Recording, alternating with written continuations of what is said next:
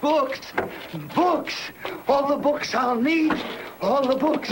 All the books I'll ever want! Because you know I'm all about those books, about those books. Start reading. I'm all about those books, about those books. Start reading. Books are fun. Books are great. Is it book time yet? Oh, I just can't wait to read a book. And the best thing, the very best thing of all, is there's time now. There's all the time I need and all the time I want. Time, time, time. Ah, there's time enough. Witamy w last. 42. nagraniu podcastu Readers Initiative. Przy mikrofonie dawno być może niesłyszany Michał Sobieszek. Dzisiaj razem e, ze mną będą nagrywać nowy gość na, na naszych nagraniach. E, Łukasz Skóra z Żarłok TV. Łukasz, może powiesz parę słów na temat siebie i swojego kanału? Witam, witam wszystkich tutaj miłośników, czytelników. E, No ja podcastuję od dłuższego czasu już, e, a od pięciu lat nagrywam właściwie recenzje jedzenia łamane przez reportaże i wywiady z ludźmi z gastronomii. E, Więc jeżeli ktoś jest na emigracji i robi się głodny, to może sobie obejrzeć, co tutaj u nas w Polsce, głównie w małopolskim, można zjeść. A podcasty, no oczywiście to jest kultura, przede wszystkim książki, muzyka, filmy. E, No prawie od 10 lat regularnie nagrywam i witam wszystkich ciepło i serdecznie. E, Witamy Cię również. E, Mamy też dwóch Piotrów. E, Piotra Czyszczonia, którego na tym nagraniu wyjątkowo będziemy nazywać Karnasiem, Tak, bo jest nas dwóch. bo jest Was dwóch, dokładnie. E, Mamy także Piotra Birsztala. Piotrze. Witam, witam. Pozdrawiam z Anglii. I oczywiście mamy także na nagraniu naszego nieocenionego Rafała Je- Je- Jasińskiego. Halo, halo, witam, witam serdecznie. E, więc tak, e, Piotr ma najmniej czasu, w związku z tym proponuję, żebyśmy zaczęli. Dzisiaj jest taki odcinek nieco luźniejszy, będziemy opowiadać o książkach, które niedawno czytaliśmy. Tak się składa, że e, ja mam serię, która ostatnio strasznie mnie wciągnęła. Jedna z najlepszych serii chyba, albo przynajmniej z lepszych, które czytałem. E, Rafał też ma niesamowitą książkę, która mu się bardzo podoba i będzie o niej opowiadał. Ale ponieważ y, Piotr ma najmniej czasu, to proponuję właśnie zacząć od tego, co ty, Piotrze, ostatnio czytałeś i co byś nam polecał albo odradzał. Słuchamy cię. To znaczy, to ja może zacznę od biografii Margaret Thatcher, e, którą e, wziąłem sobie z audioteki. Jest tam fajnie nagrany audiobook. I wstęp do tego audiobooka jest Leszka Balcerowicza. I ja może wspomnę o moim dzieciństwie, bo kiedy ja jako malutkie dziecko w zasadzie pierwszy raz usłyszałem o polityce, no to w Polsce był Gierek, później, później Jaruzelski, później wiadomo zmiany, ale na zachodzie w Anglii była Margaret Thatcher, a w Stanach Zjednoczonych był Ronald Reagan. Czyli od tego się zaczęła moja znajomość polityki. Ja sobie zawsze wyobrażałem, że Ronald Reagan i Margaret Thatcher to są takie osoby, no tacy idealni politycy, patrząc z punktu widzenia Polski, która była wtedy w czasach komunizmu i, i kiedy tutaj się przeprowadziłem do Anglii, z takim zdziwieniem przyjąłem to, że ludzie w Anglii, bardzo wielu ludzi nie lubi Margaret Thatcher.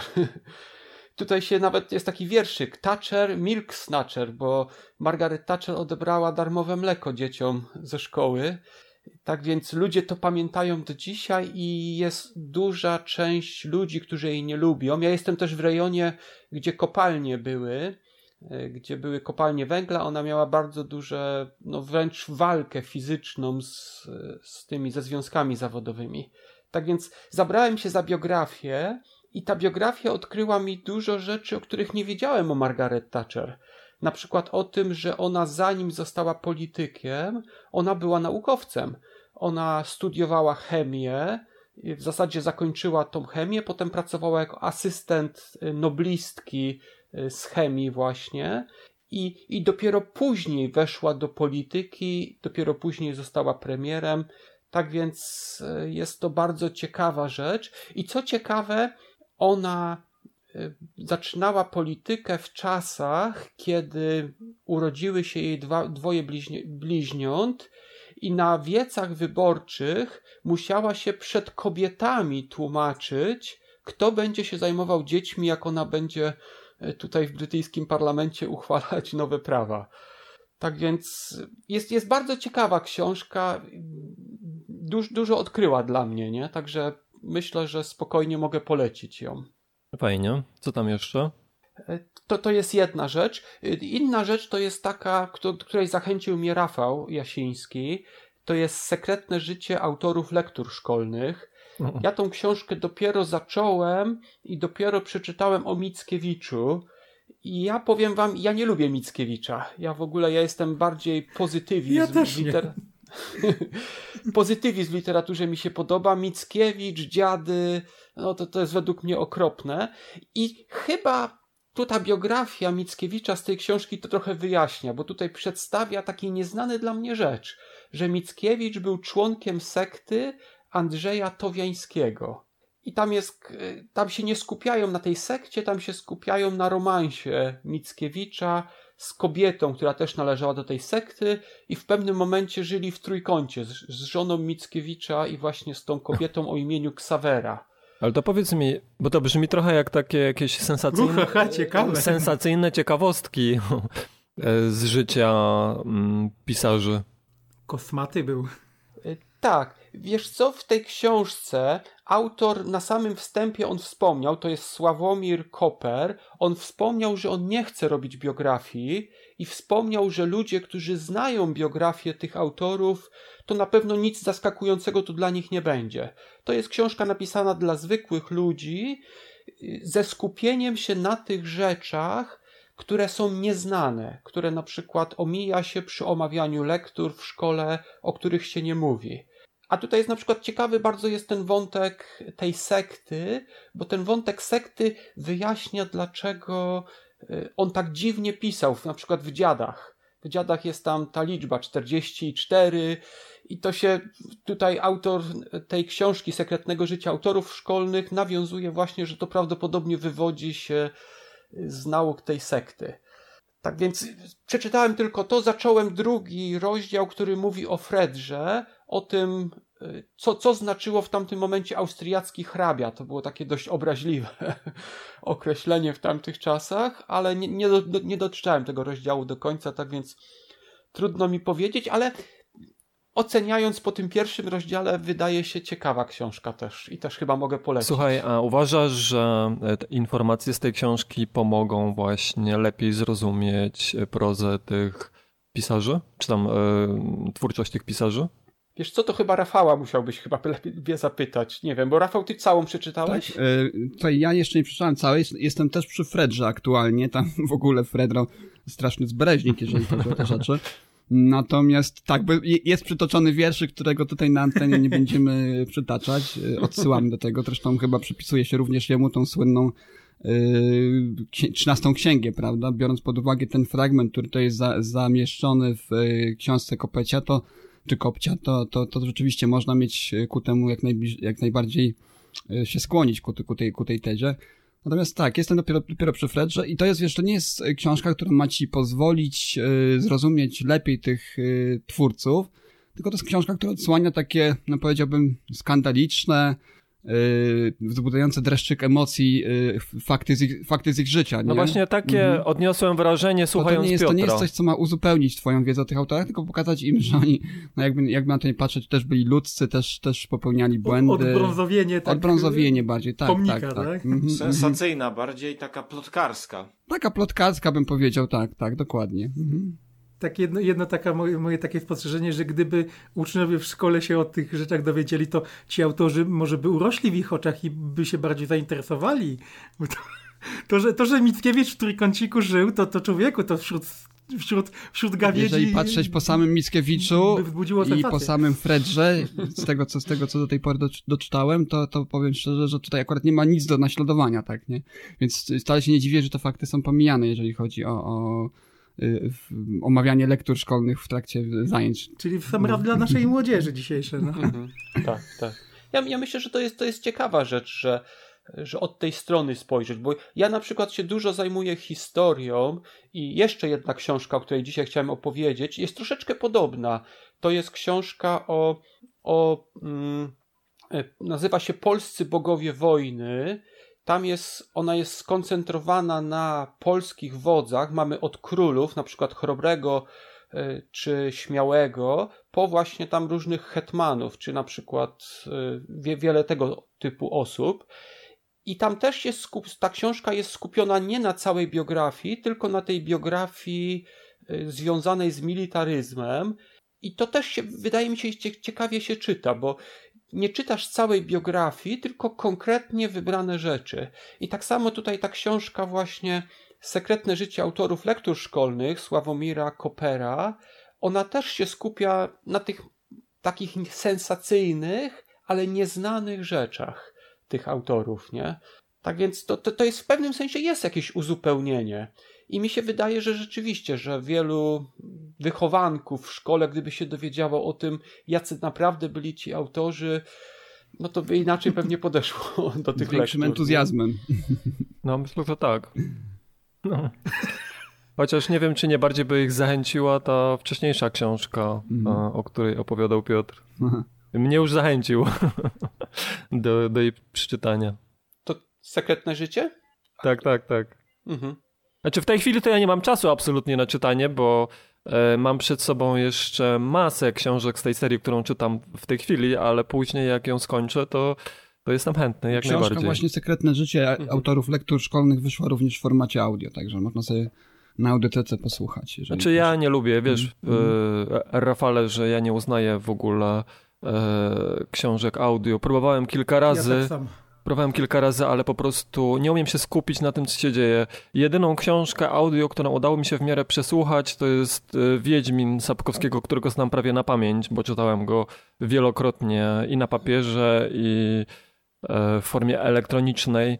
Więc jak tego słuchałem, to, to, to, to jeszcze jakoś się dało. Natomiast wszelkich innych książek to po prostu kompletnie się nie potrafię skupić. A czy potraficie, a jak słuchacie podcastów, to macie ten e, sam problem, jak przy braku skupienia przy Nie, audiobookach? nie, nie. Mogę słuchać podcastu, No właśnie, mogę słuchać Nie, radia. nie, nie. Podcast, to jest, podcast to jest coś innego, bo to jest rozmowa. Natomiast y, jak ktoś czyta książkę, wiesz, e, nie wiem czy pamiętacie, e, ta książka Wiedźmin to było w zasadzie bardziej słuchowisko, więc to też nie była książka czytana, e, tylko tam było iluś aktorów zaangażowanych, były różne dodatkowe dźwięki, e, więc to też było tak d- ciekawiej zro, zrobione i to jeszcze w miarę. Na, natomiast e, książka czytana przy, przy, przez kogoś, to ja, ja, ja nie daję rady się skupić.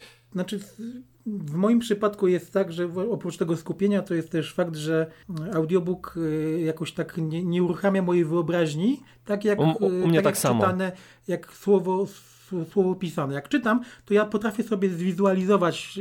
Ja wiem, że to, to ciężko opisać, prawda, ale, rozumiecie o co mi chodzi. Po prostu wyobraźnia mi się nie uruchamia podczas słuchowiska, bo ja, ja Mhm. słyszę ten głos po prostu. I to jest chyba ta bariera, to jest ten problem w moim przypadku. Dokładnie tak. Natomiast jak czytam książkę, to ja mam tak, tak samo jak Artur. Wyobraźnia się uruchamia i ja zanurzam się w ten świat, widzę te postacie, wyobrażam so, sobie, gdzie się to dzieje. Natomiast w przypadku Dokładnie. słuchania, to jakby ten proces w ogóle nie zachodzi. Znaczy, były zrobione badania, nie wiem czy słyszeliście o tym, że czytanie i słuchanie uruchamia zupełnie inne obszary w mózgu. Tak więc słuchając książki y, używamy innej części mózgu niż czytając, więc to może być ten problem. Znaczy ja w, ja w ogóle też jestem bardziej wzrokowcem niż słu- słuchowcem. Jak się na przykład uczyłem, to też zawsze wolałem mieć tekst przed sobą niż słuchać czegoś, wykładu czy... Ja tak samo też, te, też nie- nie- słuchanie mi w, w, wpada uchem jednym, wypada Dokładnie tak, u mnie jest tak samo. Ale co ciekawe, e, podcastów słucham z przyjemnością, bardzo słucham, bardzo lubię słuchać podcastów, słu- słucham Podcasty, wielu. radio to jest takie, całkiem inaczej. Tak, odbieram. i to jeszcze pamiętam też, e, kiedyś lubiłem słuchać radia. I jak były jakieś audycje, e, to też bardzo lu- lubiłem słuchać. Natomiast, i znaczy, po, potem jak się pojawiły podcasty, no to się już całkowicie przysiadłem na podcasty i radia obecnie w, w ogóle nie słucham. Ale ze słuchaniem podcastów nie mam ża- żadnego kłopotu i tutaj skupiam uwagę. Zresztą jak coś mi y, przeleci, bo na przykład uwaga odbiegnie, to, to zawsze można ten kawałek cofnąć i posłuchać y, jeszcze raz. E, Piotrze, czy ty chce, chcesz nas jeszcze zachęcić do jakiejś książki, czy coś jeszcze tam masz na warsztacie obecnie? To znaczy, wiesz co, ja mam dużo książek historycznych, ale ja je czytam bardziej w, w, z powodu tego, że ja przygotowuję materiał do mojego innego podcastu Historia dla dzieci i w tej chwili zabrałem się do takiej książki, e, to jest biografia generała Maczka, od podwody do czołga i za, zabrałem się dla niej, żeby powtórzyć sobie jego biografię, ale wciągnąłem się. Jest... A czy czytałeś to już kiedyś, tą książkę? Tak, tak. Aha.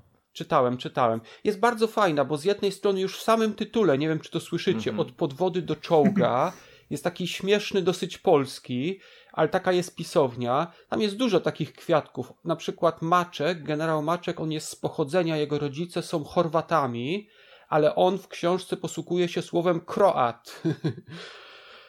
czyli tak jak po angielsku byś powiedział Kroatia. Czyli w, w tym, nie wiem czy tak się mówiło w tamtych czasach po polsku, także jest dużo takich fajnych kwiatków. I ja jestem na początku.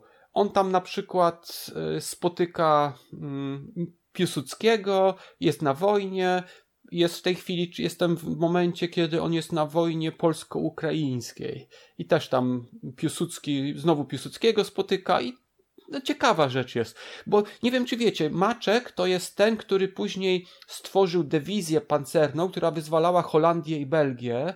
Mój wujek był w tej dywizji i mój wujek był w trakcie tego wyzwalania, pozwa, poznał tam flamandkę i ostatecznie został w Belgii po, po II wojnie światowej.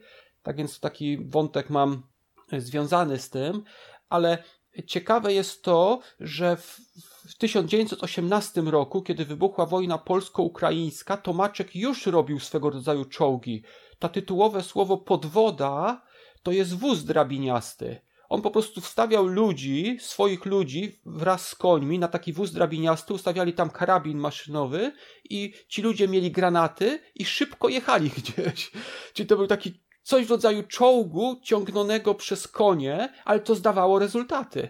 Podczas tej wojny pol polsko-ukraińskiej on tam naprawdę dużo zrobił. Wyobraziłem sobie ten wóz i jakoś mój mózg tego nie może, nie, nie chce, nie prze, przetrawić jakoś.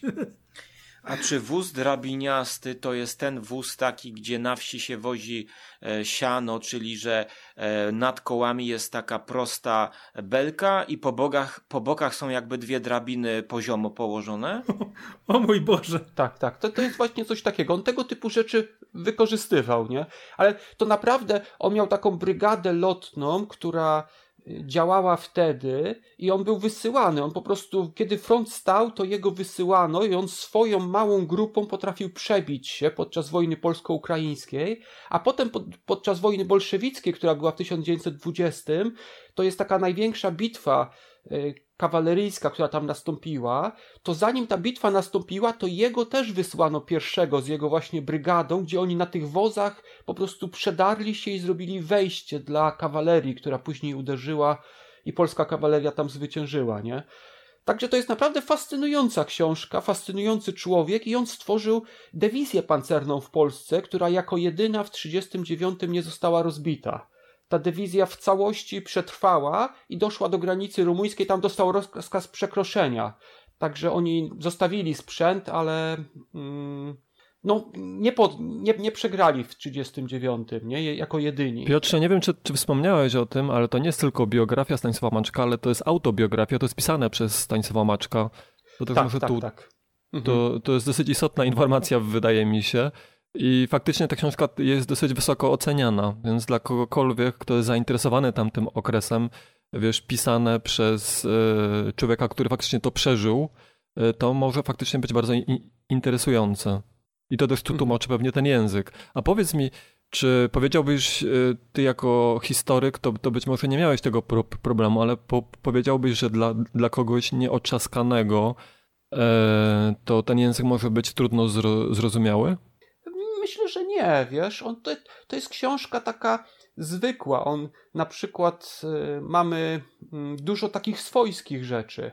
Na przykład w, w 1918 roku Polska powstała po tych trzech zaborach.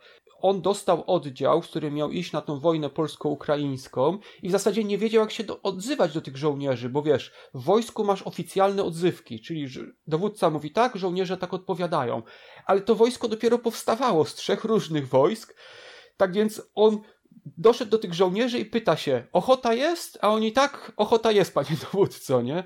Czyli na miejscu wymyślali sobie, wiesz, to jest taka bardzo swojski język jest, taki... Mm, tam, tam jest opisana taktyka wojenna, ale to jest wszystko bardzo fajnie opisane. Na przykład opisuje podczas wojny polsko-ukraińskiej, że żołnierze ro roześli mu się po, po domach i nagle zaatakowali Ukraińcy, więc musieli żołnierze dojść z powrotem i udało im się przebić. Albo później zdobyli miasto, a w mieście Polacy byli tak stęsknieni za polską armią, że pokradli mu wszystkich żo żołnierzy i po prostu żołnierze rozeszli się po całym mieście do domu. Nie także e, książka jest, jest trochę taktyki, są postacie historyczne, na przykład Piłsudski się pojawia, ale nie wydaje mi się, żeby to miało duże znaczenie. Nie naprawdę książkę się czyta jednym tchem. Polecam. polecam. E, no to fajnie. E, może Piotrze damy Ci trochę odpocząć w takim razie. E, a teraz e, Łukasz, może Ty opowiesz, co ostatnio czytałeś.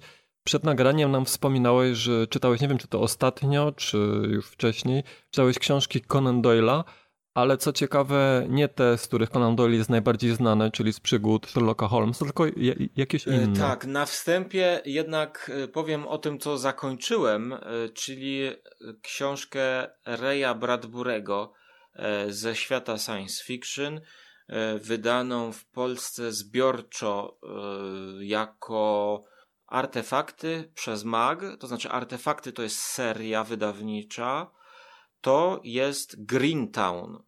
I Greentown zawiera w sobie jakiś potwór tu nadchodzi, coś e, najbardziej jakby znane, e, jeśli chodzi o rejowski, bradburowski horror, a także coś, co wcześniej było e, no, niedosyt, gdyż było wydana książka raz w latach 60. i trzeba było jej szukać na aukcjach, mianowicie Słoneczne Wino z chyba 60 roku, mm, albo 59, albo 61. Słoneczne wino, które potem miało swoją kontynuację e, napisaną przez Reya Bradburego przed śmiercią e, około chyba 2006 roku.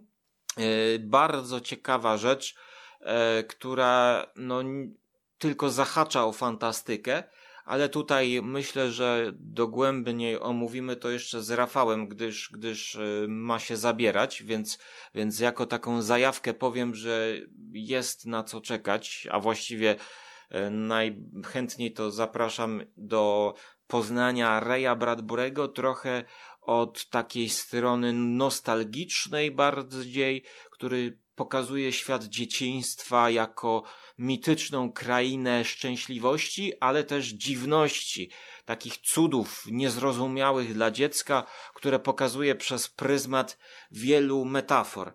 Bardzo ciekawa książka, mm, troszkę w duchu kronik marsjańskich, gdyż epizodyczna. To są takie drobne scenki, nie chcę powiedzieć, że opowiadania, bo to się wszystko spina, ale to są takie epizody z życia dzieci. I wszystko postrzegamy tak jak w komiksie Fistaszki e, Charlesa Schulza z perspektywy dzieci właśnie.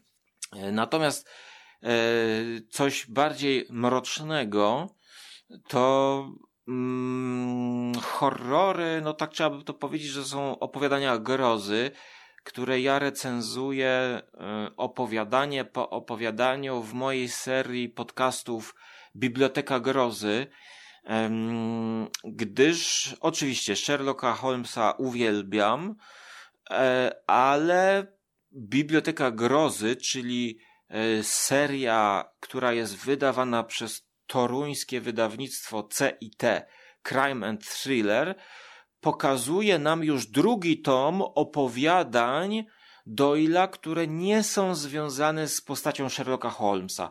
Każde opowiadanie to jest coś zupełnie innego, coś co zahacza albo o e, seanse spirytystyczne, e, czyli duchy się pojawiają, mm, coś, co zahacza o mroczne morderstwa, e, o szalonych naukowców, coś, co pokazuje też no, jakieś detektywistyczne dochodzenia, aczkolwiek często są to dochodzenia prowadzone na własną rękę przez, przez zwykłych ludzi z, towarzystwa E, właśnie tego e, brytyjskiego. Z towarzystwa mówię o takim towarzystwie mieszczańskim, e, gdzie ludzie jeżdżą na jakieś wycieczki, spotykają się w gronie bliskich znajomych i zwykle właśnie narratorem jest jakaś postać uczestnicząca. Zetknąłem się na jedno opowiadanie, gdzie miałem skojarzenia z właśnie z Sherlockiem Holmesem, coś tak jakby Mm, mogła to być jakaś wprawka albo e, taki spin-off Sherlocka Holmesa. E, niestety wydawnictwo nie, nie, nie daje dat, więc trudno mi to umiejscowić, kiedy to było napisane, ale to, co ja teraz mówię, można e, znaleźć w tomie wydanym jako Igranie z duchami.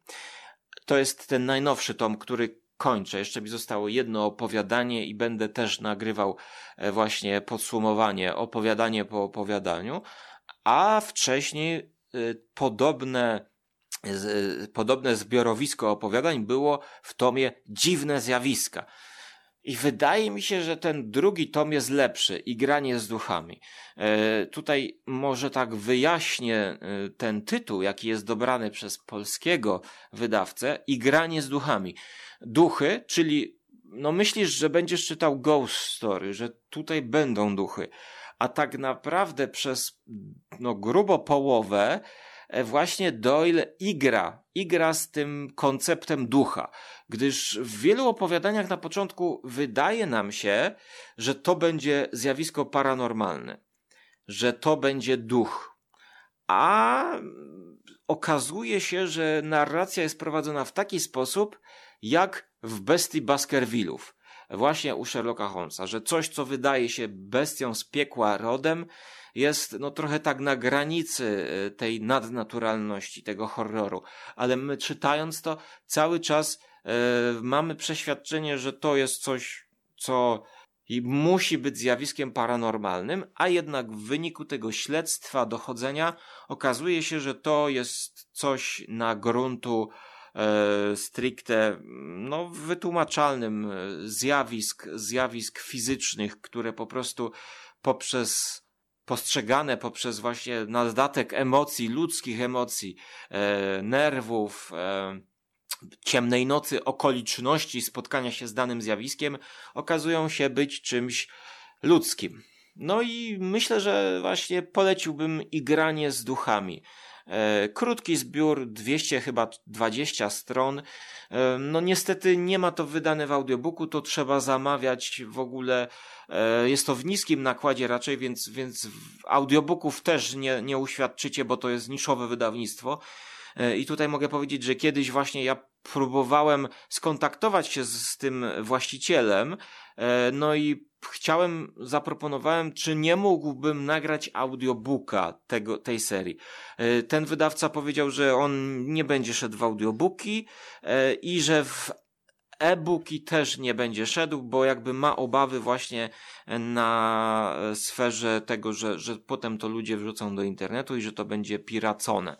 No tak więc, no, można to nabywać jedynie w formie papierowej na stan obecny 2020. Ale to ciekawe, bo jak cię słuchałem na początku, to myślałem, że te powieści właśnie pokażą nam prawdziwego Conan Doyle'a, którego e, powieści o Holmesie nie pokazują. Bo jak pewnie wiecie, e, Conan Doyle był bardzo zaangażowanym spirytystą i głęboko wierzył właśnie w duchy, e, te media i tak dalej. Wiesz co, ja, ja też czytałem to, te, tego typu e, informacje, o których mówisz, natomiast nie czytałem jakby żadnej biografii Doyla. Ja się zastanawiam, skąd wynikają te właśnie, że, że on wierzył. Bo ja to czytałem u Jamesa Randiego, e, czyli u takiego gościa, który był pogromcą mitów, można powiedzieć. James Randi, który założył e, stowarzyszenie czy, czy fundację e, która miała dać milion dolarów temu, który udowodni swoje zdolności paranormalne, który udowodni i pokaże w warunkach naukowych kontrolowanych, że potrafi e, dokonywać te, telekinezy, że potrafi się komunikować pozazmysłowo.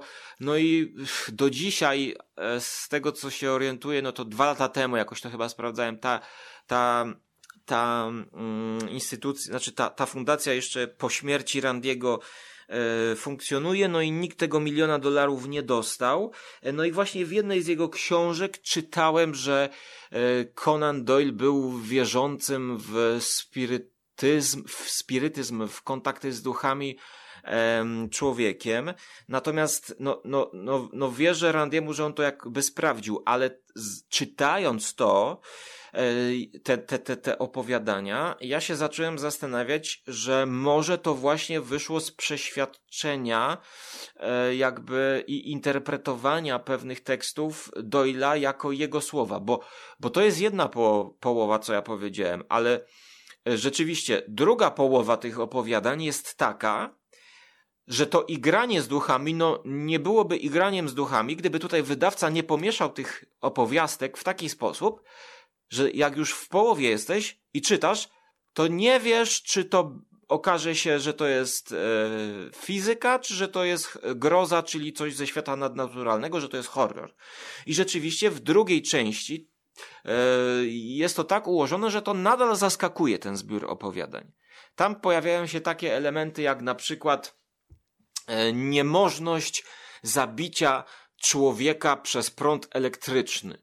E, człowiek w wyniku za dużej dawki prądu okazuje się mm, zwiększać swoje e, siły żywotne, czyli staje się nieśmiertelny. Morderca skazany na śmierć na krześle elektrycznym e, okazuje się być kimś, kogo nie można zabić i kogo trzeba będzie trzymać e, w więzieniu mm, no, po wsze czasy. E, aczkolwiek też wyczuwam w tych tekstach taki humor Artura, Artura Conan Doyle'a. I właśnie nawiązując do tego, co powiedziałeś, to ja chciałbym przeczytać jakieś teksty źródłowe, gdzie Doyle bezpośrednio wypowiada się na temat właśnie jego wierzeń, na temat tego, jak um, postrzega te seanse spirytystyczne, bo, bo tutaj, w tych dwóch tomach, o których powiedziałem, rzeczywiście jest um, dwie opowieści, gdzie jest pokazany seans spirytystyczny. Jakby jedno opowiadanie, nie pamiętam tytułu, jest, jest takie jakby jakbyśmy przechodzili sens spirytystyczny od początku do końca. To, to, jest, to jest taka imersja w sens spirytystyczny. Więc, no, mm, te teksty są na pewno e, nie, nie chcę powiedzieć wielowątkowe, ale pokazują Doyla z różnych ciekawych stron. Wiesz co, ja czytałem kiedyś, e, że e, Doyle się pokłócił z Houdinim. Houdinim, bo Houdini jak wiecie, był iluzjonistą, natomiast on też zajmował się demaskowaniem e, spirytystów. No i, te, i stąd wynikła właśnie ta sprzeczka pomiędzy Doylem, który w spirytyzm wierzył, a Houdini, a Houdini nie. Też nie wiem, nie czytałem jakby oficjalnej biografii, więc trudno i to już też nie pamiętam, gdzie to czytałem, e, więc nie wiem na ile to jest prawda. Jeszcze pamiętam, że kiedyś gdzieś czytałem, że mm, Doyle stracił jakąś rodzinę i właśnie y, zdaje się brata tak. albo syna. Mm-hmm, mm-hmm. Tak, tak. I to go właśnie skłoniło syna, tak, do zainteresowania i brata, się. I szwagra no. bodajże i to go skłoniło do...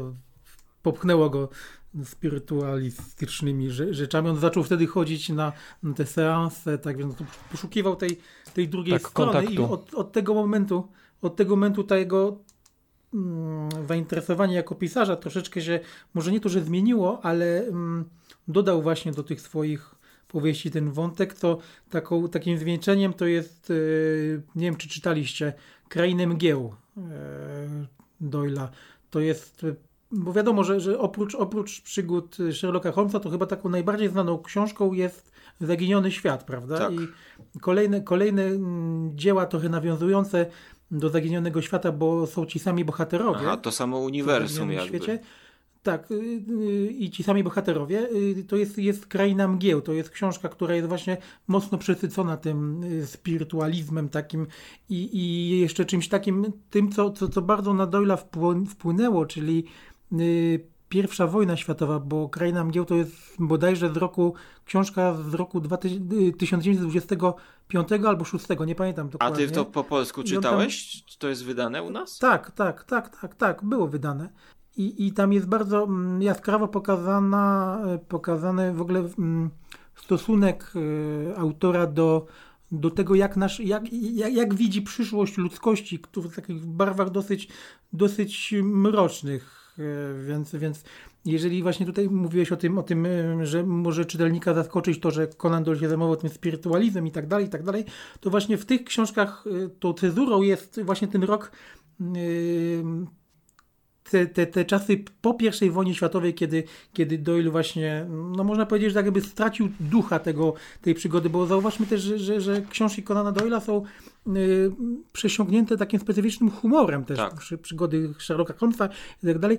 Natomiast w tych y, późniejszych dziełach, czyli już szczególnie właśnie w tej krainie mgieł, no mamy już taki troszkę widać, że autor tak jakby mm, stracił wiarę w rodzaj ludzki, jeżeli można tak to ogólnie, ogólnie określić. Y, I wiem, że też, że, że wiele osób, które y, generalnie, no wiadomo, Doyle jest znany przede wszystkim z Sherlocka Holmesa, tak jak powiedziałem, ewentualnie z Zaginionego Świata jeszcze, to te, te późniejsze dzieła są sporym właśnie zaskoczeniem dla, dla ludzi, którzy lubili, lubią i, i znają mm, jego twórczość. Y, ale polecam, polecam te książki późniejsze, bo są, mm, jakby to ująć, no są, owszem, są poważniejsze, jest troszkę y, inny klimat, ale są równie dobre, tak więc... A co, co ciekawe, z tego co kiedyś czytałem, to Doyle właśnie nie uważał mhm. Holmesa za największe osiągnięcie swoje. On wolał no on nie, wolał tak, się tak, tak. poświęcić tak. innej literaturze fantastyczno-naukowej i historycznej. Mhm. Ale zobaczcie, to jest też ciekawa kwestia, że wielu, wielu autorów tak ma, że yy, rozbiega się to, co yy, oni uważają za swoje największe dzieło, z tym, co uważają yy, fani i czytelnicy, prawda? Tak, ale właśnie przecież on uśmiercał kilka razy, a czy tam dwa razy chyba Sherlocka Holmesa, prawda? Tak, tak i ludzie pisali listy przecież y, z żądaniami, żeby, żeby przywrócić Holmesa do życia. Ale ja, znaczy, ja to potrafię trochę zrozumieć, bo patrząc na przykład na moją twórczość YouTube'ową, e, to te filmy, które mają jakby na, na największą ilość odsłon, niektóre tam powiedzmy mam 150 tysięcy, to ja do końca też ich nie szanuję jakby. To są właśnie ja, e, ja się zastanawiam, wiesz, skąd bierze się popularność danego jakby, no nie wiem, filmu, czy, czy powiedzmy a, autor książki, że zawsze no nie zawsze to, co ktoś jakby te, te intencje autora, e, żeby osiągnąć sukces, to spełniają się w danym e, produkcie.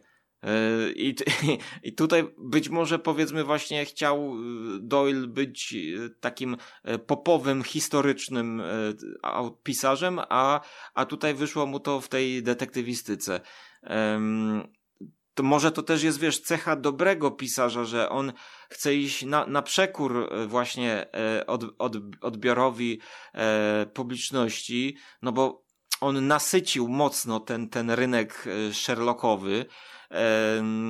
Rzeczywiście przeczytać od początku do końca wszystkie opowiadania Doyla o Sherlocku Holmesie dzisiaj, no to jest jest, jest chyba, no nie wiem, 2000 stron albo 2,5 tysiąca, nie no tak, w zależności od czcionki, ja mam dwa wydania różne, no to jest tego sporo i ja to próbowałem czytać ciągiem, no i, i dzisiaj mamy tyle bodźców i tyle alternatyw, że e, przejść przez, znaczy ja akurat mam problem z czytaniem długich sag, e, po prostu zawsze jest coś, co przykuwa moją uwagę, ale, ale w przypadku Doyla, no, jest, jest tego mnóstwo. I nawet e, nie wiem, czy czytaliście jakieś e, fan fliki albo jakichś pobocznych pisarzy, którzy weszli w uniwersum Doyla i Watsona i pisali swoje opowiadania w tym. W tym... Ja staram się takich Ja nie czytałem. Chociaż bardzo lubię tą postać y, Sherlocka Holmesa, to jednak e, ani specjalnie filmy, szczerze powiedziawszy, ani seriale mi nie przypadły do gustu, e, a nie próbowałem nawet czytać e, jego przygód y, żadnego innego Znaczy, autora. ja się zastanawiam, czy w ogóle są. Czy ktoś zaczął pisać, bo wiem, że jest francuski detektyw, znany, znana seria. E, m, mam na półce, ale nie w tym mieszkaniu. E, nie, nie, nie, nie, nie, nie, nie, to jest brytyjski. E, e, chyba Jacques Lupin. Jak on się nazywa? Kojarzycie? Francuski. Tylko nie wiem, czy dobrze teraz wymawiam jego nazwisko, ale właśnie ten twórca zaczynał, a to jest początek XX wieku też. E, on zaczynał od parodii Sherlocka Holmesa i pamiętam, że tam jest chyba w pierwszym albo w drugim tomie. U nas w Polsce było to wydawane e, w takich książeczkach dokładanych do gazet. E, Cała seria wyszła tego Ja- Jacques'a Lu- Jacques Lupin albo mylę tutaj na pewno jakieś pierwsze imię albo literkę, ale tam było, jak mamy Sherlocka Holmesa, to tam był em, Sz- e, Sherlock Holmes chyba zrobiony. I to było właśnie jawne nawiązanie do Sherlocka i tam były dwa tomy o tym, że Lupin spotyka właśnie e, Holmesa. Her, her, no wiecie, zamiana liter, tak? Y, Ale wszyscy wtedy wiedzieli o kogo chodzi i wtedy to był chyba taki crossover po prostu Lupena z, z, z Holmesem, taki nieoficjalny.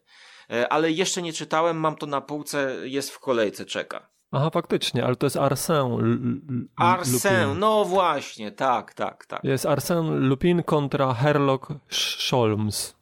O właśnie, o właśnie, Herlock Holmes. To jest zbiór op- dwóch, dwóch opowiadań Maurice Otóż to. Leblanc. Dokładnie.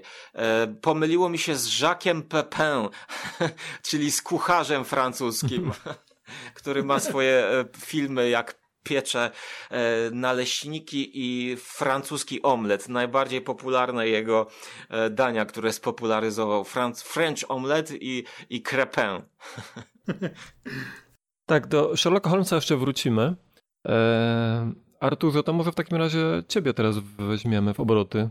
Co ostatnio czytałeś? Pochwal się. Y, No ja jestem, miałem w planach przeczytanie dwóch książeczek, ale musiałem zmienić plany ze względów osobistych, bo wiadomo, jest ciężka sytuacja covidowa, więc niestety osoba z rodziny mi zachorowała i, i, i, miałem dosyć ciężki okres taki, więc przeczytałem w całości jedną książeczkę, a drugą, czyli mm, Cyberpunk Odrodzenie. Y, zacząłem czytać, ale chyba też y, nie tylko ja tą książkę czytałem. Zgadza się, ja także ją czytałem, nawet polecałem na grupie. Tak, więc, więc, może, więc może od tej książeczki zaczniemy i troszkę mi w tym po, pomożesz w związku z tym, że, że mm, jestem dopiero w trakcie tej lektury. Y, aczkolwiek już pewne, pewne przemyślenia y, mam i też mieliśmy przed nagraniem, prawda, odnośnie, odnośnie tej książki.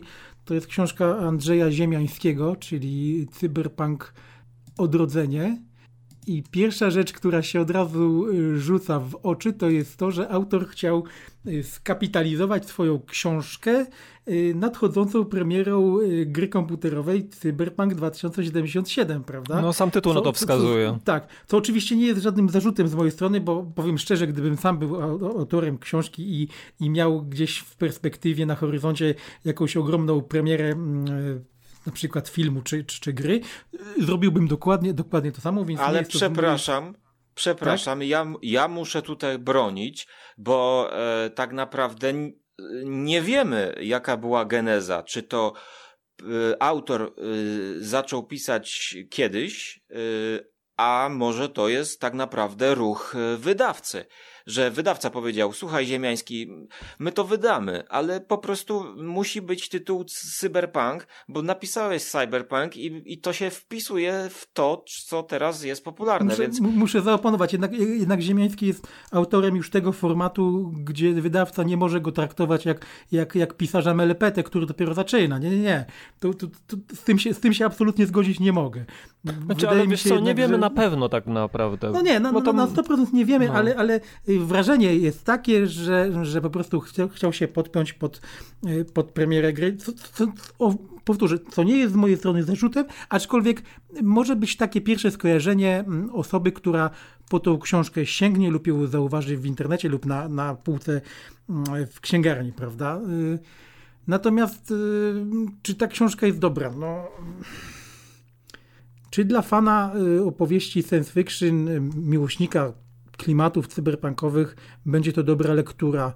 Wydaje się z pozoru, że tak, ale tak jak rozmawialiśmy wcześniej, Michale, też uważasz, że jest to troszkę oklepana, prawda? Znaczy tam jest A wszystko... jaka jest fabuła, powiedz tam mi? Jest... O czym to jest? Bo ja... e, mogę teraz, Jan, na chwilę? Tak, tak, oczywiście.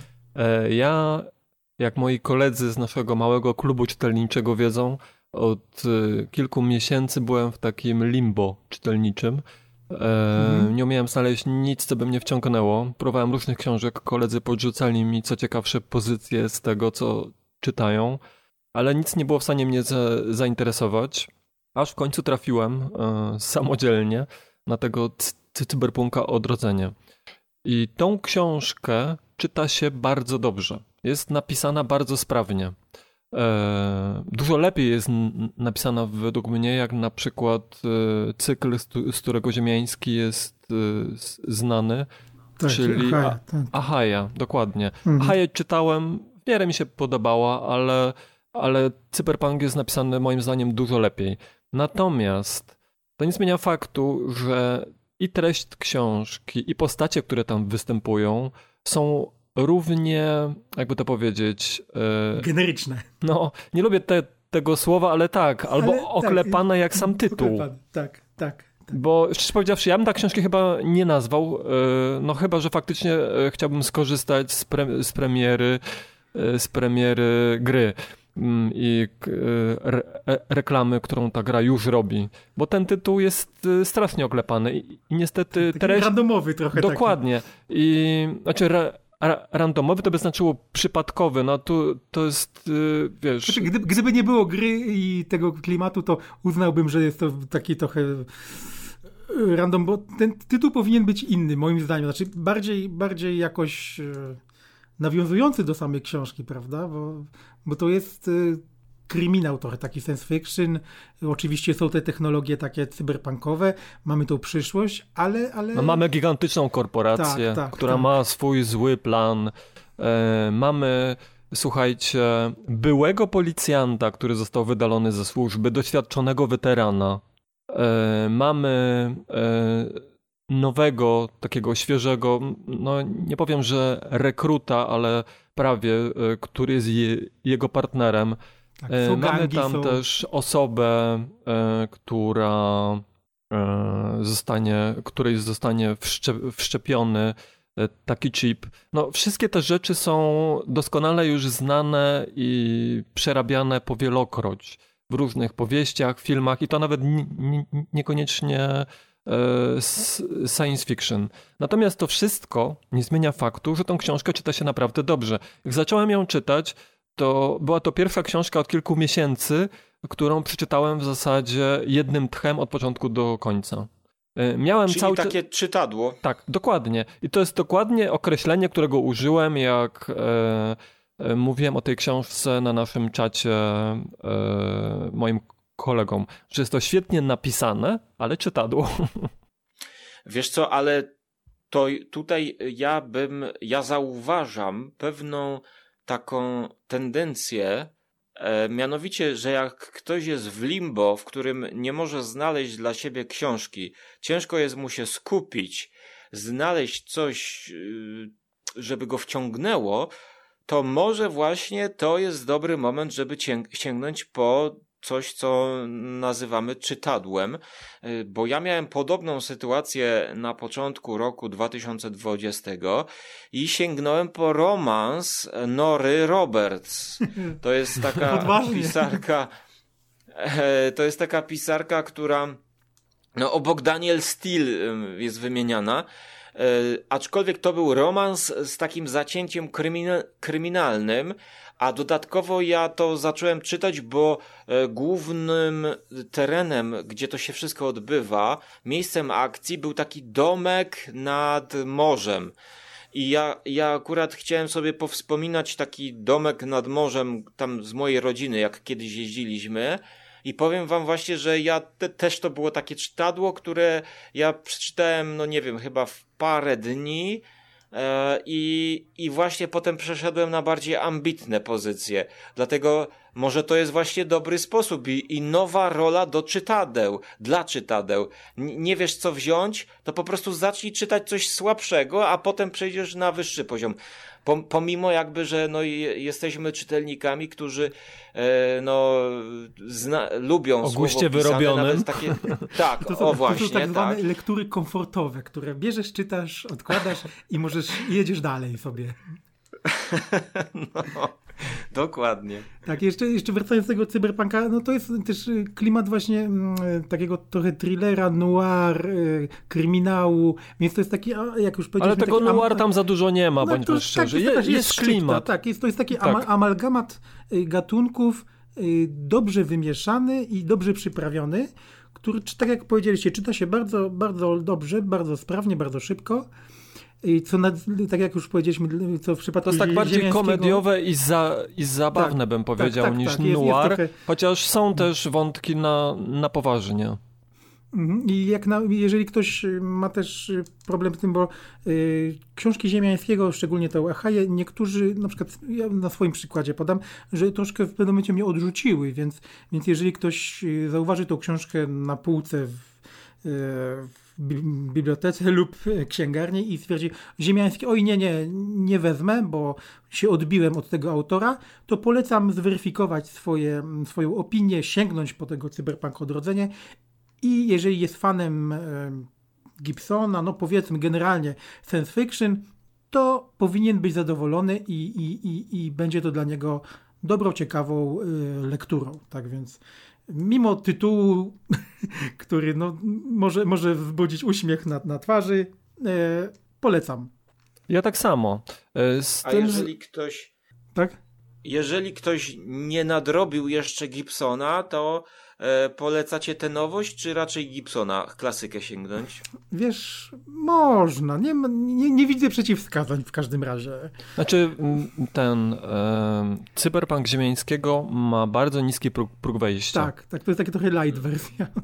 Tak, jest trochę, bo Gibson to, już jest, jest jednak trochę, lektura trochę cięższa. Więc jak ktoś się chce, powiedzmy, zapoznać trochę e, z, z cyberpunkiem książkowym, ale to tak bardziej na zasadzie takiego rzutu oka i poczucia trochę klimatu, ta książka jest dobra. Tak, Natomiast jak ktoś chce wejść głęboko w, w w, w, cyberpunk, no to jednak wtedy... Tak, bo, bo jeszcze powiedzmy e... jedną rzecz, właśnie, właśnie tutaj poruszyłeś tą kwestię przed chwileczką właśnie.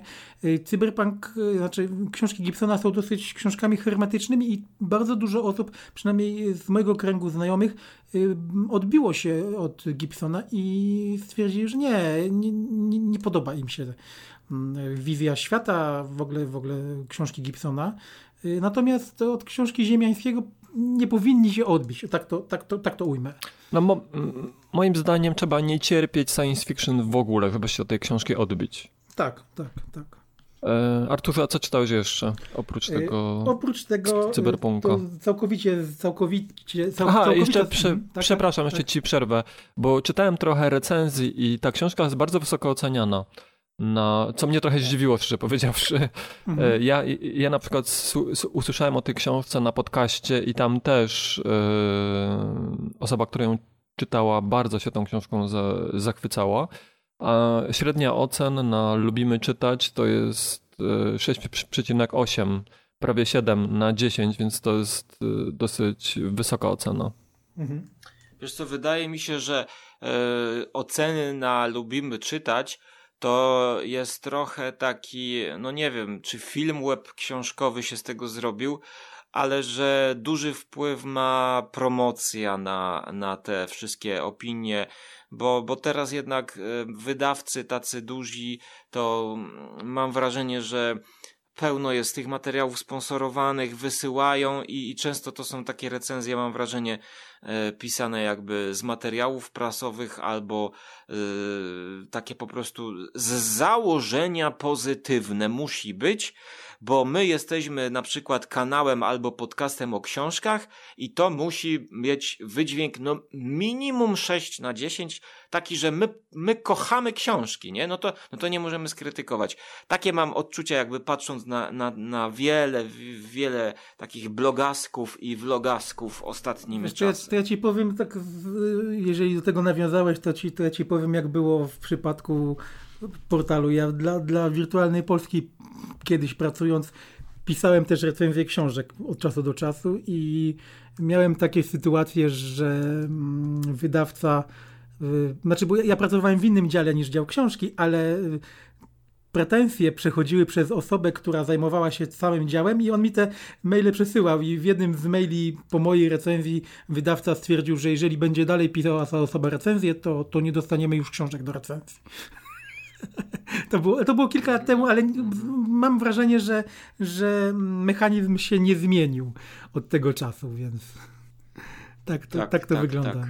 Ale to były naprawdę, to były naprawdę gorzkie żale i pretensje, takie, tak jakbym komuś zabił y, matkę, brata, psa lub, lub kota, więc y, to było coś, coś no, dlatego niesamowitego wręcz. Bardziej się, bardziej się idzie w stronę takich materiałów, no nie ugładzonych. wiem. E, ugładzonych, takich e, streszczeń, e, takich, które są ja, jakimiś ja takimi... powiem, powiem, to jeszcze do, do, tego właśnie dodam, że y, w następnej recenzji to pochwaliłem y, projekt okładki i byli zachwyceni, a ja to zrobiłem z rozmysłem specjalnie, żeby, żeby sp sprawdzić reakcję. Byli zachwyceni, stwierdziłem wtedy, okej, okay, to ja już przestaję pisać recenzję książek.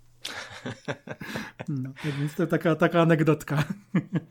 Arturze, ale przerwałem cię, tu tak. zacząłeś o jakiejś innej książce mówić. Yy, tak, to zmieniając całkowicie klimat z science fiction cyberpunkowych, wchodzimy takie na terytorium książek yy, powiedzmy takich yy, mniej więcej z klimatu Dana Browna, bo ja mm, dorwałem taką książeczkę. Ja może podam genezę, jak, jak do tej książeczki się dostałem. To jest książeczka, którą kupiłem, uwaga, uwaga, y, w koszu w Biedronce za 9 zł.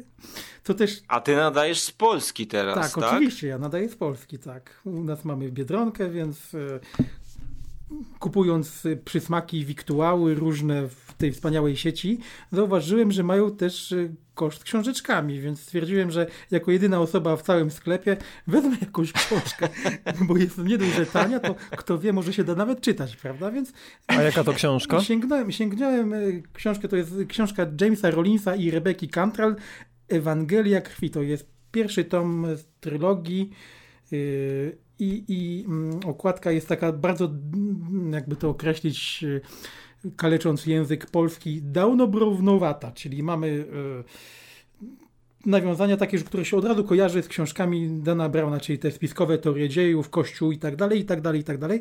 I niestety, i niestety jest to, jest to prawda. Mamy książkę, która opowiada o, ja przepraszam, będę to mówił na poważnie, aczkolwiek ciężko, ciężko o tym mówić na poważnie.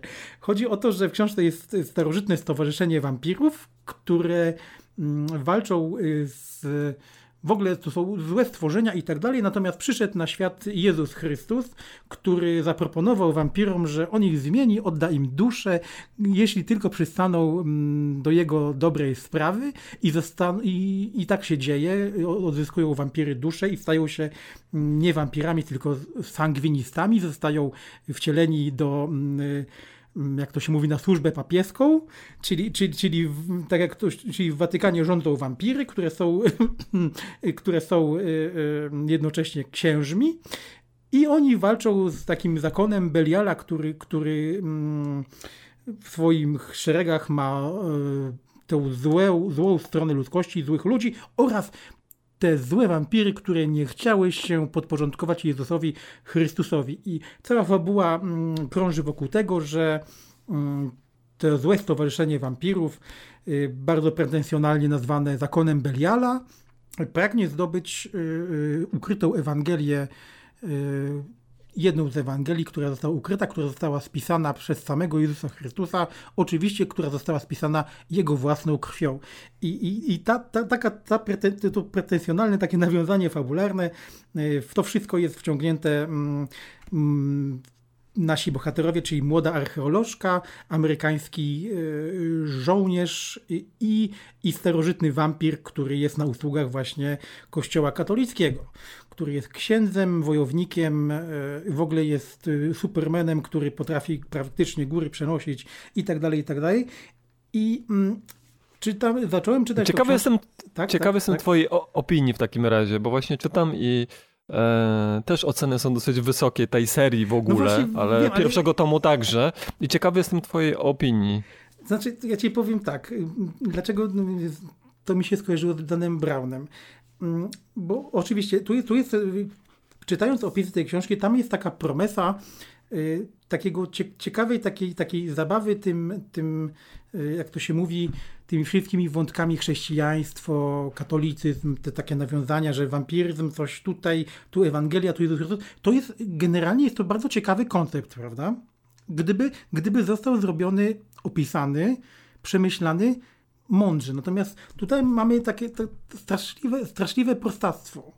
Y, znaczy nie wiem, czy to jest aż taki znaczy, ciekawy dla, koncept. No na, na, pewno nie jest jakiś super oryginalny. Nie, nie jest oryginalny, ale można go ciekawie jakoś przedstawić jako taka, taka, taka alternatywa, jakaś taka zabawa intelektualna, prawda?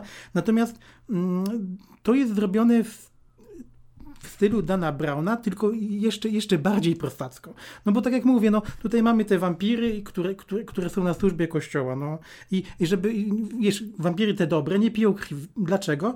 Ponieważ, ponieważ yy, konsekracja, yy, znaczy wiesz, zamiana yy, wina w krew Chrystusa sprawia, że, że on że nie czują głodu. Jest to, powiem tak, to jest tak jakbyś wziął yy, Biblię sobie, wybrał i w ogóle wiesz, y, wszystkie y, dogmaty y, katolickie, wybrał je sobie i jako, jako, gdybyś był na przykład tym, tym pisarzem, czyli tym Jamesem Rollinsem i tak dalej, i stwierdził, to ja sobie na przykład o konsekrację wina zmienię sobie tak, żeby pasowało, żeby o, będzie fajnie, jeżeli wampiry pijąc wino poświęcone przez y, księdza, nie będą odczuwały głodu krwi, ale super, zapisuję to sobie, zaraz będzie fajna książeczka. To jest na takiej zasadzie, takie, to jest takie, tak, takie pomysły, to są pomysły takiego, wiesz, y, fan, fanfic taki dla mnie troszkę, no...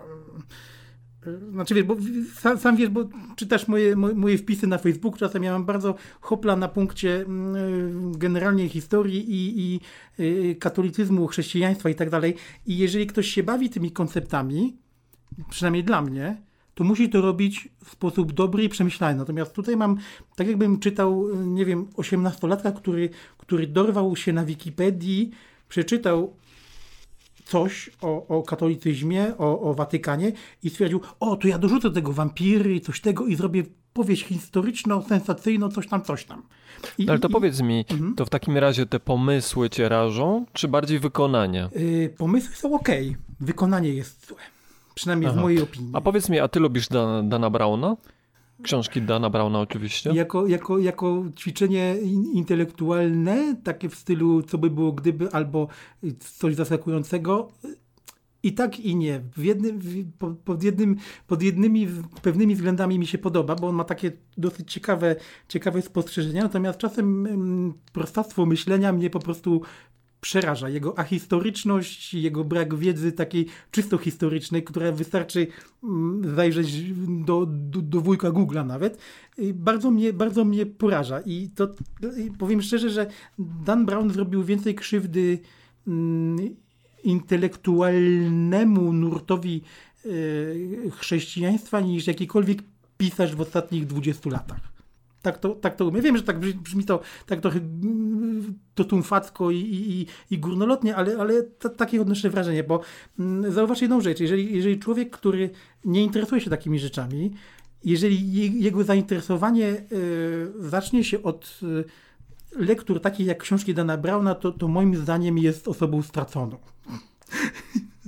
No ja wiem, ale z drugiej strony są to książki. Ja wiesz... wiem, że to jest, to jest do, do rozrywka, okej, okay, rozumiem, no, rozumiem dokładnie. to, ale, ale pewne, jeżeli, jeżeli, jeżeli już się czy autor książki bierze się za bary z czymś takim, z takimi tematami jak Watykan, jak chrześcijaństwo, jak Ja wiem, a 2000 powiedz mi- lat historii, to powinien to zrobić według mnie, Lepiej. przynajmniej powinien zrobić to z, z pewną dozą szacunku.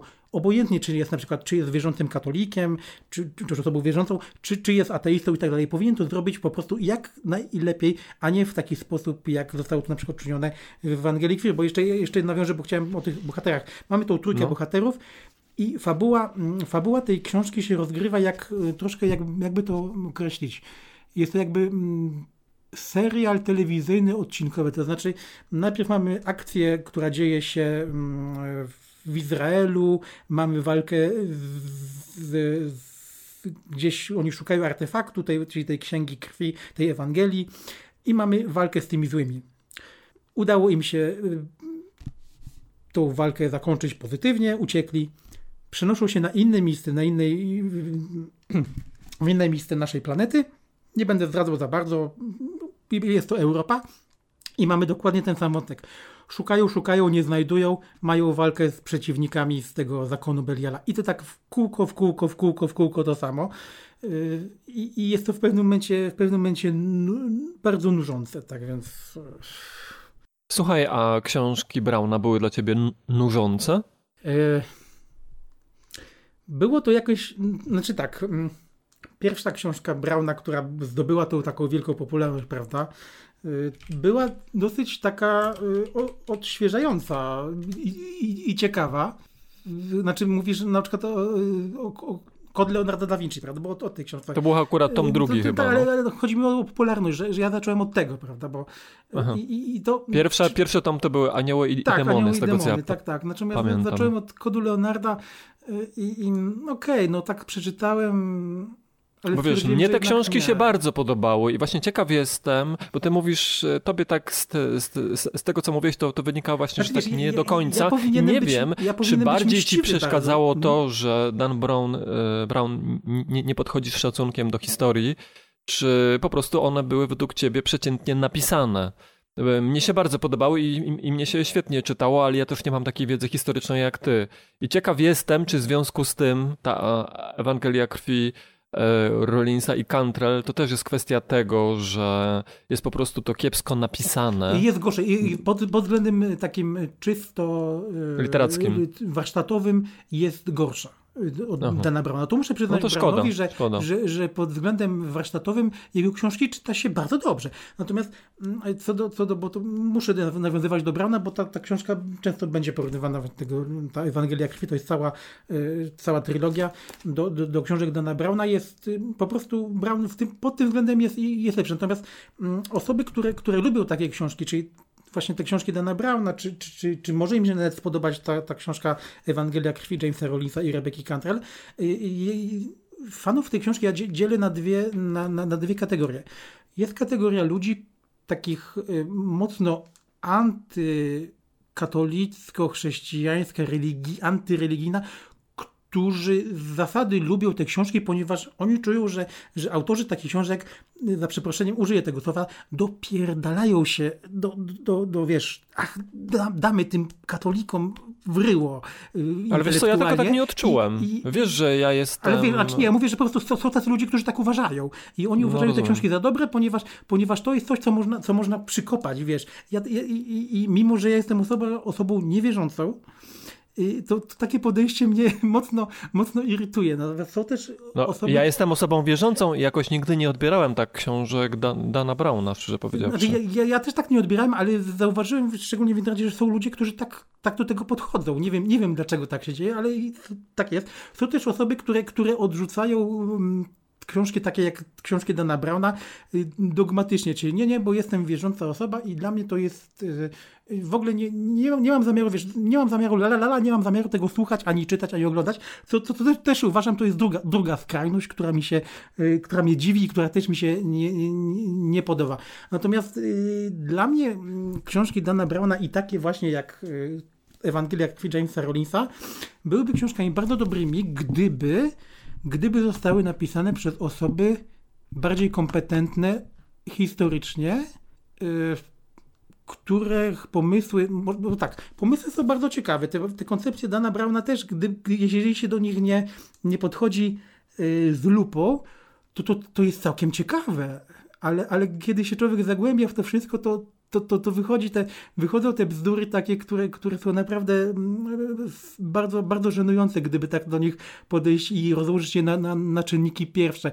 I u Dana Browna to jest jeszcze tak, że jest to, jest to w, miarę, w miarę normalne. Natomiast, tak jak mówię, u Jamesa Rollinsa są to jakieś są, są wampiry, mm, jakieś wilkołaki, potwory, demony i to się czyta tak, tak jakby to było taka trochę, trochę Dan Brown dla, dla nie wiem, dla, dla Dan Brown zmieszany ze zmierzchem. Jakiś, co, coś w tym stylu właśnie. To uważam, że jest to taka wersja troszkę y, jeszcze bardziej, no nie wiem, y, wersja light taka dla ludzi, nie wiem, może użyję tego określenia, dla trochę głupszych ludzi, może, nie chcę nikogo obrazić, ale, ale czasem wydaje się, że są książki, które, które są pisane przez autora, który, któremu się wydaje, że, że, że jego czytelnicy nie są na tyle inteligentni, żeby przeczytać książkę, w której nie ma, powiedzmy, nie wiem, wampira, wilkołaka, czy, czy tak jak w przypadku Ewangelii Krwi są Y, wampiry oraz, oraz y, wielkie, wielkie y, nietoperze, które są zasilane krwią, krwią wampirów i atakują naszych biednych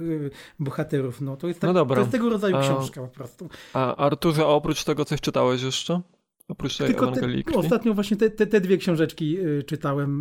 Nie miałem czasu na więcej, na więcej, na więcej lektur.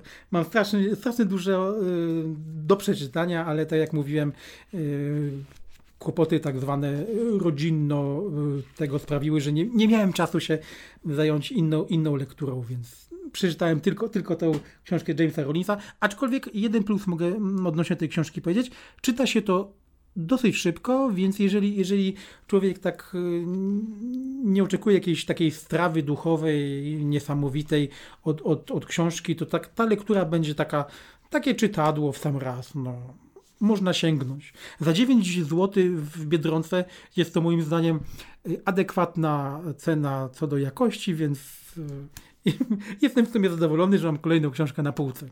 A co ciekawe, e, na tym portalu lubimy czytać, ta książka też ma dosyć wysoką ocenę, bo aż 7 na 10. Ojej. Co by, tak, co by potwierdzało to, co mówił Łukasz wcześniej na temat ocen na tych Stanowczo portalach. za dużo, no. tak o, o, dwie, o dwa punkty.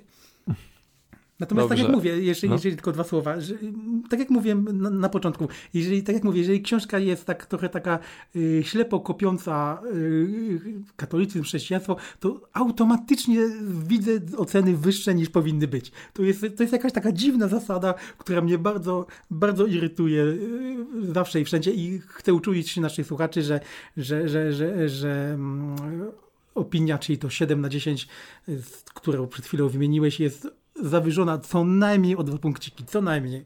Wiesz co, e, książki z tego cyklu w ogóle mają dosyć wysoką cenę. Powiem ci, że e, drugi tom już ma 7,5 i trzeci też Boże. ma 7,5. O mój Boże, może, może no. się poprawił autor, ale... Ale wątpię. Nie, nie, nie, nie biorę tego za pewnik w każdym razie.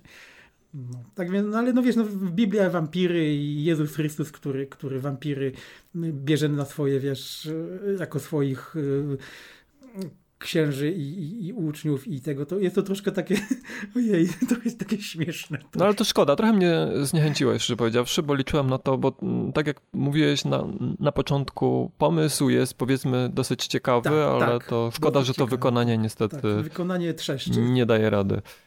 E, zanim przejdziemy do tej mojej serii, o której teraz czytam, to chciałbym, ponieważ wszyscy tutaj jak jesteśmy, to czytaliśmy e, przygody Sherlocka Holmesa e, autorstwa Conana Doyle'a. Dlatego chciałbym, że, żebyście postarali się wymienić wszystkie takie cechy tego wielkiego detektywa, charakterystyczne tylko dla niego. Tylko dla niego? Tak.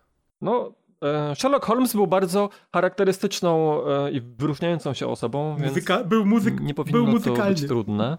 I ja sobie będę to, to pisał. Gra na, gra na skrzypcach. Tak, grał na skrzypcach, ale nie nazwałbym tego może jakoś jego e, taką główną cechą, ale tak. Był stoikiem, tak bym powiedział na początek. To jeszcze. Chudy. Szczupły, tak. Szczupły, ale wysportowany. Tak, był, był dobrym, do, do, dobrym bokserem. Był. Nawet bardzo do, dobrym. Bardzo dobrym, tak, tak, tak. Co jeszcze? Co tu jeszcze? Umysł bardzo analityczny, aczkolwiek nie tak jak jego brat, który autor zawsze podkreślał, że jest bardziej inteligentny, inteligentniejszy od, y, od To, Sherlocka. to, to To była znaczy się furtka tak, do spin-offu pewno. E, Co jeszcze? To znaczy się tak, e, Sherlock zawsze podkreślał, że Mycroft, czyli jego starszy brat, ma e, dużo większe zdolności detektywistyczne, e, takie de- Tak, tak, de- tak, dedukcyjne. Ty- Tylko, że brakuje mu tej energii do tego, żeby od czasu do czasu, je- jednak wykonując zawód detektywa, trzeba się ruszyć i przejść i obejrzeć to miejsce zbrodni, e, wypytać świadków i Holmes twierdził, że właśnie tego Mycroftowi brakuje. Natomiast jest dużo lepszy, jeśli chodzi o obserwację i wyciąganie wniosków, czyli tej sztuce dedukcji. I sztuka dedukcji też jest taką moim zdaniem najbardziej charakterystyczną cechą e, Holmesa. Dobra, ale to jeszcze nie wszystko. Słucham dalej. Samotnik, samotnik. Tak, samotnik. On w ogóle, uważam, miał też problemy, żeby nawiązywać normalne kontakty z ludźmi i nie czuł takiej Tak. potrzeby. In, in, Zgadza się, introwertyk można też by pociągnąć, chociaż, chociaż miał dobry kontakt z Watsonem. No, Watson był jego w zasadzie jedynym takim bliskim przyjacielem, bo e, Holmes miał ileś takich osób, z którymi współpracował albo czasami pomagali mu w jego, w jego pracy, ale przyjaźnił się tak naprawdę tylko z Watsonem. Natomiast z tego, co ja czytałem, to e, postać Holmesa była wzorowana na postaci e, chirurga, z tego co pamiętam, jednego z nauczycieli e, który miał właśnie ten, który miał właśnie e, był co prawda lekarzem, ale był znany z, taki, z takiej e, zdolności właśnie do, obserwowa- do obserwacji i wy- wyciągania wniosków. Nie wiem, czy to pod, pod charakterystykę podchodzi, ale y, co zaznaczone było mocno, to nie pamiętam w którym tomie właśnie dr Watson y, stwierdził, bo y, Sherlock Holmes był także eksperymentatorem y, pod względem uzależnienia, znaczy był kokainistą. Tak, tak, tak. tak, Tak był, ale on to tłumaczył tym, że on Tak, to robi po prostu z z nudów. albo żeby rozszerzyć swoje horyzonty. Też, też. I jeszcze jedna, jedna No, taka kwestia. z e, tego co ja czytałem, to e, on tą kokainę brał, bo ja to mam na świeżo. Aha. Teraz niedawno czytałem e, jedno z opowiadań, gdzie, gdzie była o tym mowa, że on tą kokainę brał tylko wtedy, kiedy nie miał żadnej Pracy, tak. e, tak, sprawy. tak, żeby kiedy nie, był, nie był na rauszu kiedy- sprawy swojej. je- tak. Jego umysł, on po, powiedział, potrzebował albo tak, czegoś, tak. w co mógłby się zaangażować, czegoś, na, na, na czym mógłby myśleć, a jeśli tego czegoś nie miał, no, no to wtedy uciekał się do na, narkotyków. Ja odbiera, ja czytając odbieram go właśnie jako człowieka e, z depresją po części, gdzie praca dla niego jest jedynym e, wybawieniem, e, bo szczególnie chyba to się w pierwszej powieści albo w pierwszym opowiadaniu przejawia, jak e, Watson przychodzi do niego i całe mieszkanie jest zagracone, zawalone i jakby Sherlock Holmes siedzi zupełnie nieruchomo, e, pogrążony w swoich myślach i właściwie uaktywnia się tylko jak jakiś bodziec z zewnątrz, ktoś, ktoś do niego się zwróci. Tak jakby troszkę też właśnie pogrążony w depresji e, ta, tajemniczej trochę, bo nie wiemy, e, znaczy trzeba by się znowu wczytywać w te em, międzysłowa. Nie wiemy skąd może się brać. Czy, czy to jest brak kobiety, czy to jest jakaś tragiczna przeszłość, czy to jest e, właśnie. No, no skąd, skąd się bierze ten, ten jego smutek? Znaczy, kobiet, y, kobiet Holmes w ogóle nie uznawał. W sensie, kobietami się nie interesował. E, W ogóle też uważał uczucia i emocje za Tak, coś, co przeszkadza. tylko, przeszkadza w Właśnie, pracy właśnie. detektywa. Według niego detektyw postanowił, detektyw powinien się kierować Tak. wyłącznie Ascetyzm. e, tak, logiką, tak. Tak, tak. A, a, a uczucia w tym przeszkadzają, no a kobiety wiążą się z, z, z uczuciami, w związku z tym e, kobietami się w ogóle nie Tak, nie- chociaż nie jest chyba zaznaczone jakoś, że on y, jest heteroseksualny. Była jedna kobieta, jak Tak. wiadomo, którą, która trochę wzbudzała je, jego zainteresowanie, ale to było bardziej na zasadzie podziwu takiego intelektualnego niż uczuciowego. To była Irene Adler. Wiesz co, on odcina e, chyba tak jak odcina się od e, tej, tej sfery e, postać em, z braci Cohen filmu jak, jak się nazywał ten film y, o tym, o tym człowieku, co pije y, drinka Rosjanina? Mm, Kojarzycie? Nie kojarzę. No, mnie, no to mniejsza, mniejsza z E, tym. Natomiast e, jest jeszcze takie zabu- zaburzenie psychiczne, teraz nie pamiętam jak się nazywa, e, które e, objawia się tym, że ludzie czasami wykazują się niesamowitą energią, ro- robią 100, 100 rzeczy naraz, a potem z kolei mają dłu- długie dni albo tygodnie, kiedy nie, nie są w stanie robić nic. I trochę mi się to też kojarzy z Holmesem. No, jakaś taka choroba dwu, dwubiegunowa. Co co prawda u Holmesa to bardziej, on sam o sobie mówił, że jest leniem i tylko praca potrafi go za, zainteresować i wyciągnąć Tak, tak, tak. e, z, z tego, z fotela. Natomiast właśnie jak nie ma nic e, do roboty, no to wtedy leży, nic nie robi i ogólnie rzecz biorąc e, obija się do, Obija. do Chodziło do- mi o Big Lebowskiego właśnie, o Big Lebowskiego. A, Big Lebowski. No, no mamy taki chyba główny jego y, y, profil, mi się wydaje. To jest taki najbardziej. Jeszcze to, co ja bym wspomniał, bo on miał też bardzo nietypową wiedzę i bardzo nietypowe podejście do, do wiedzy.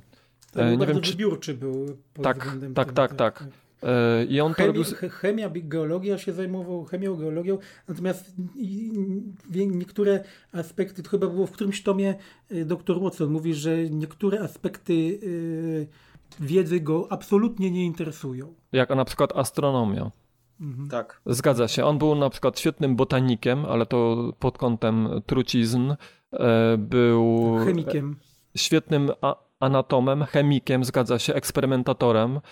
E, Pisał też monografię na temat, e, no na bardzo różne te, te, tematy, ale wszystkie związane jakoś z kryminologią. Tak, tak, Miał też niesamowitą wiedzę na temat wszelkich spraw kry, kryminalnych i to i hi, hi, hi, historycznych i, i nowszych.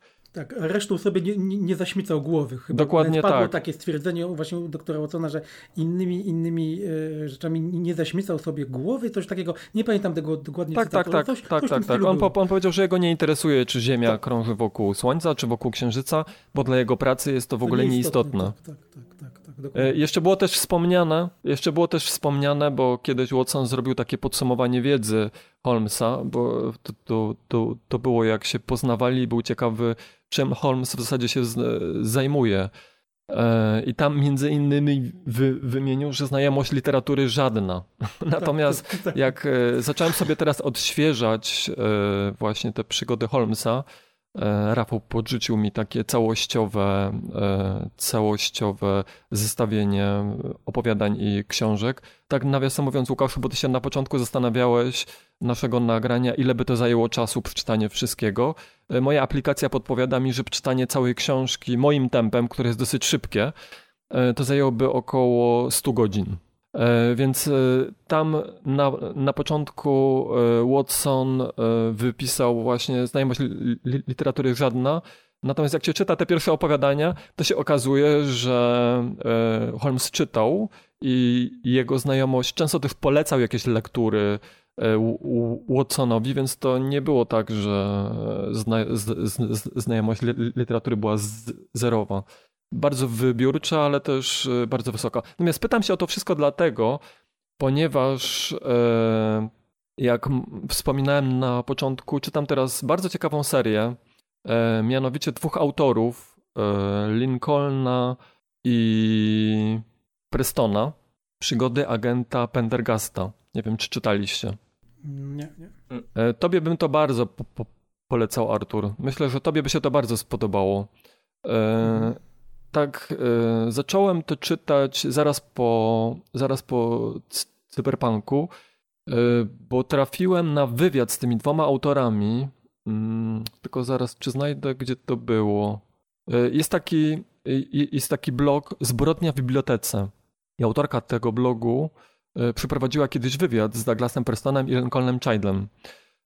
To z dwóch au- autorów, oni piszą razem. Co ciekawe, jak się czyta te książki, to w ogóle e, nie można powiedzieć, że to jest pisane przez dwóch autorów. jakoś udaje im się niesamowicie zgrać, tak, że e, Także t, między innymi w tym wywiadzie autorka pyta się, autorka tego, te, tego bloga, pyta jak im się to udaje. Ten wywiad też bardzo polecam.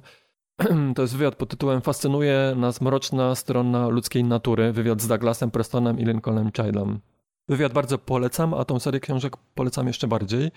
E, zresztą jeden z tomów tych książek został sfilmowany.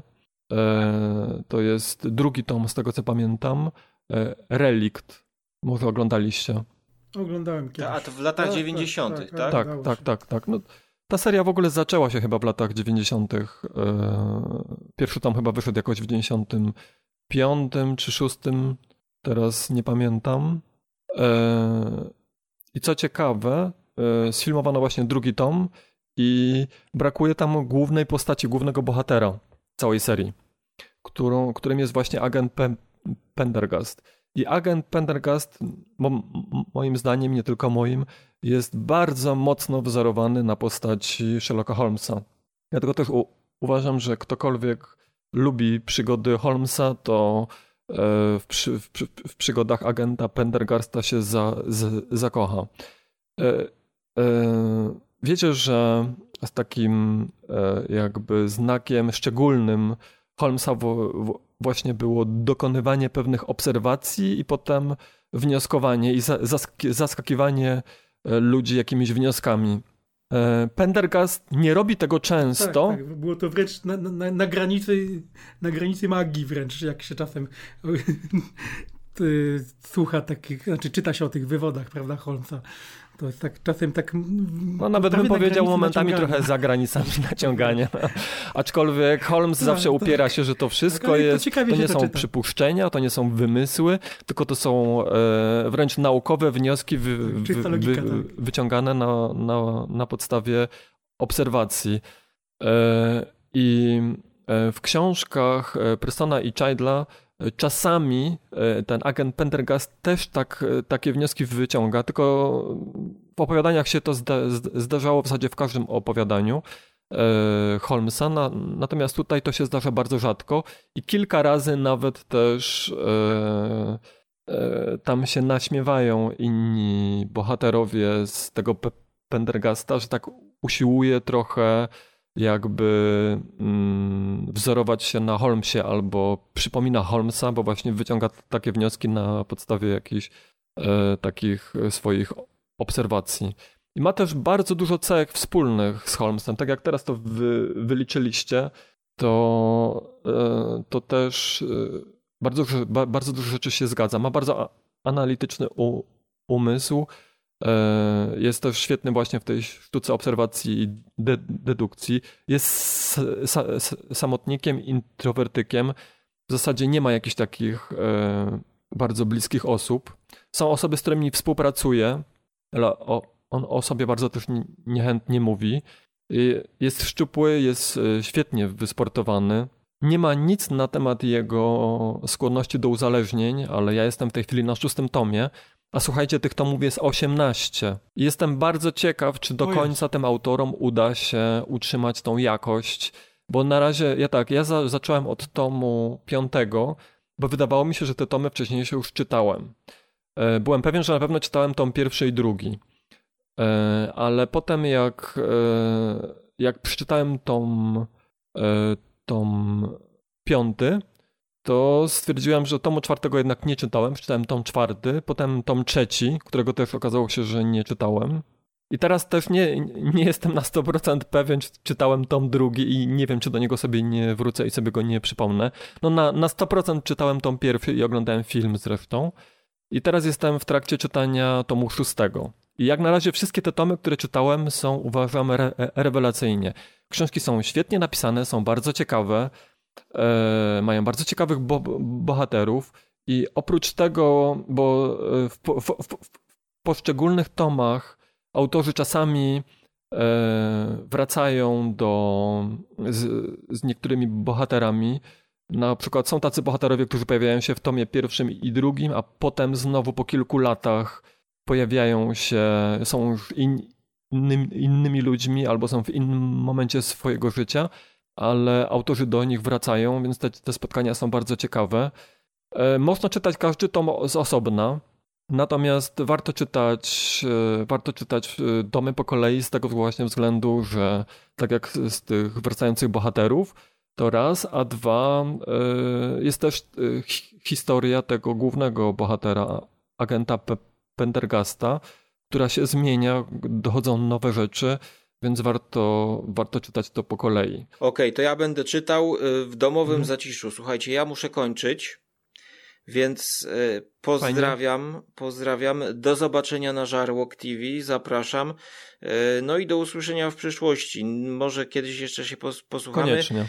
Ja zaczynam obecnie czytać Teda Chianga, Historia Twojego Życia. E, więc może jak uda mi się skończyć, to, to jeszcze o tym kiedyś pomówimy. Dobrze, dobrze. Dzie e, dziękujemy Ci w takim razie Dzięki. bardzo. I do usłyszenia. Trzymajcie się, trzymajcie się ciepło. Do usłyszenia. No, trzymajcie się, trzymaj się, trzymaj się. No wy chłopaki chcecie coś wiedzieć? Jeszcze one macie jakieś pytania a propos tego cyklu? No, 18 tomów. e, jednym z takich okay. bohaterów jest, e, słuchajcie, a, a, amerykańskie Muzeum Historii Naturalnej w Nowym Jorku. Co prawda nie, nie wszystkie tomy dzieją się w Nowym Jorku. E, z tych, co czytałem, to chyba na razie trzy. E, natomiast jeden z autorów, mhm. właśnie mm, Douglas Preston, pracował przez jakiś czas e, w tym muzeum i spora część akcji, właśnie kilku tomów, dzieje się także w tym muzeum. Oni też pisali sami książki, w sensie mhm. nie współpracując razem, ale razem napisali właśnie 18 tomów y, tego, te, tego cyklu. No mnie się bardzo podoba, ja jestem za, zachwycony, uwielbiam Holmesa. Teraz jak na przykład wróciłem do, do tych pierwszych opowiadań, to dalej mi się to świetnie czyta. Wczoraj nie mogłem się oderwać, aż przeczytałem dwa pierwsze takie mikropowieści. No i teraz wróciłem znowu do tego, do tego szóstego tomu cyklu i będę czytał dalej. Mam tam jakieś drobne zarzuty, no bo nie, mhm. nie, nie są to książki idealne oczywiście. Są pewne rzeczy, które na przykład ja bym zrobił inaczej, jako, jako jakbym je, je pisał, ale naprawdę czyta mi się to bardzo ciekawie. E, jest tam sporo też historii, mm, sporo też jest e, takiej kultury i wysokiej kultury, bo ten główny bohater jest taką osobą e, też bardzo oczytaną. E, nie ma wiedzy absolutnej, nie wie wszystkiego i często też musi się posiłkować właśnie pomocą innych e, specjalistów w dziedzinach, ale ma gigantyczną wiedzę na temat bardzo wie, wielu rzeczy. No i jest też świetnym detektywem. On w ogóle pracuje jako agent FBI, ale to nie jest jeszcze dokładnie wyjaśnione, ale ma pozostawione bardzo dużo swo swobody. Przypuszczam, że w rzeczywistości nie byłoby to możliwe, natomiast e, może sam wybierać so, sobie pracy, który, czy sprawy, którymi się, się interesuje. No i na ogół są to właśnie jakieś bardzo takie nietypowe i ciekawe sprawy. No, czyli warto sięgnąć, jak będę miał chwilę wolnego no czasu. No ja, jeśli nie czytałeś, to ci bardzo gorąco polecam. Myślę, że tobie się bardzo spodoba, tak samo Rafałowi. Jestem bardzo zdziwiony, że Rafał jeszcze tego do tej pory nie czytał. Tym, tym, tym bardziej, że jego kolega i współnagrywający z innego podcastu też podobno jest wielkim fanem tej serii. Ja się ostatnio wróciłem od literatury kryminalnej. Byłem kiedyś fanem mm, tej klasycznej literatury kryminalnej, Agaty Christie, y, czy też właśnie Artura Conan Doyle'a i później też kryminału, bardzo lubiłem. Kryminał ten współczesny, no takim moim chyba ulubionym współcześnie twórcą kryminałów to jest y, Jonesbo, od którego też y, mam przerwę. Mam przerwę, nie pamiętam, na którym tom nie skończyłem. Czytałem też. Takie właśnie Czytałem fajne też. połączenie kryminału skandynawskiego z nurtem gdzieś tam sięgającym korzeniami do, do literatury typu noir. Mm, bardzo współcześniony. No podobało mi się to. według mnie to to nie są typowe kryminały. E, bardziej to przypomina właśnie takie, taką bardzo rozwiniętą formułę tego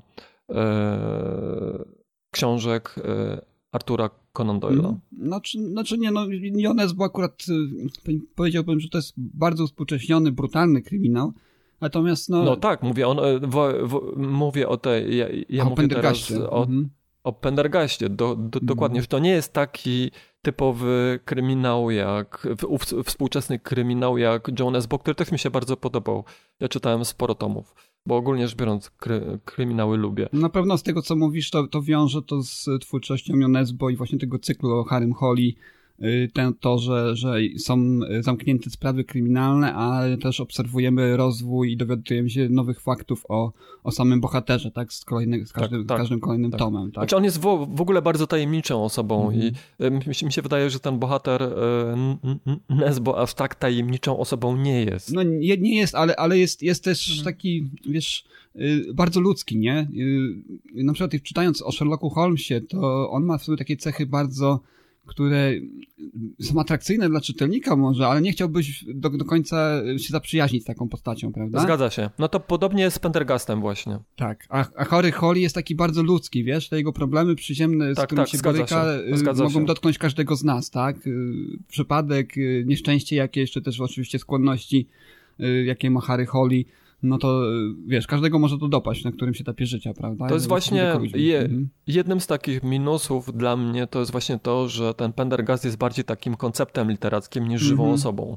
Nie? Tak. Podobnie tak. jest zresztą jak Holmes, Hol chociaż powiedziałbym, że nawet Holmes ma więcej cech ludzkich w sobie niż Pendergast. Znaczy, ten serial BBC, wiesz, z Benedictem Cumberbatchem, bardzo uczłowieczył Holmesa, tak? Właśnie wpisując go gdzieś w te ramy właśnie osoby dotkniętej jakimś syndromem, prawda, czy Aspergera, czy, czy w jakimś, jakimś e, nie wiem, no, e, nisko funkcjonującego autyka, tak? Więc e, może to jest to, że, że ten, temu, temu właśnie bohaterowi przedstawionemu właśnie w serialu BBC jest bliżej do, do do, do realnej osoby niż, niż takiej papierowej postaci, jaką był Sherlock Holmes u, u Conana Doyle'a, nie? No. Ja powiem wam, najbardziej się cieszę z tego, że jest właśnie 18 tomów jeszcze i mm, będę miał co czytać przez długi, długi czas. Prawda, idzie mi to błyskawicznie, no. Teraz jestem na szóstym tomie, a czytam od tygodnia, dwóch. Nie, nie mhm. wiem dokładnie, kiedy za, zacząłem. Więc idzie mi to błyskawicznie. No zachęcasz, aczkolwiek mówię teraz, kiedy sobie przypomniałem właśnie troszeczkę o tym yy, Holly, to to raczej bym wrócił do Jonesbo niż, niż właśnie sięgnął po coś nowego, bo ciekaw jestem, co u tego bohatera yy, jest, coś, co mu się Rozumiem. Zresztą to jest bohater, na którego spadają chyba wszystkie nieszczęścia świata, więc... Tak, tak, tak, yy, pamiętam. Nic dobrego, nic dobrego na niego nie czeka, ale, ale bardzo mi się podobała ta jego yy, sposób, w jaki on podchodzi do swojej pracy, tak, to, co się z nim dzieje, Y, zawsze na przekór, tak, y, nie jest konformistą, nawet kiedy ma możliwość jakiegoś awansu, czy, czy nawet znając pewne brudne sprawy z, Wiesz co, to policyjne, to, to pozwala je dla siebie zachować, mimo tego, że ułatwiłoby mu to, gdyby na przykład wydał, prawda, Rozumiem. Y, kolegów takie, i tak dalej, nie? Takie cechy to właśnie znajdziesz u bohaterów pobocznych tej serii. Hmm. Bo tam jest tak, że jest Pendergast, mimo tego, że jest jakby tym głównym bohaterem, to on jest trochę taką poboczną postacią i często w poszczególnych książkach e, inne postacie są jakby głównymi bo bohaterami. A natomiast Pendergast tam się pojawia przy okazji. On jest taką osobą tajemniczą. Natomiast e, te rzeczy, o których ty piszesz, to bardzo mi się kojarzą właśnie z takimi bohaterami, którzy zresztą są bohaterami powracającymi w tej serii też, nie?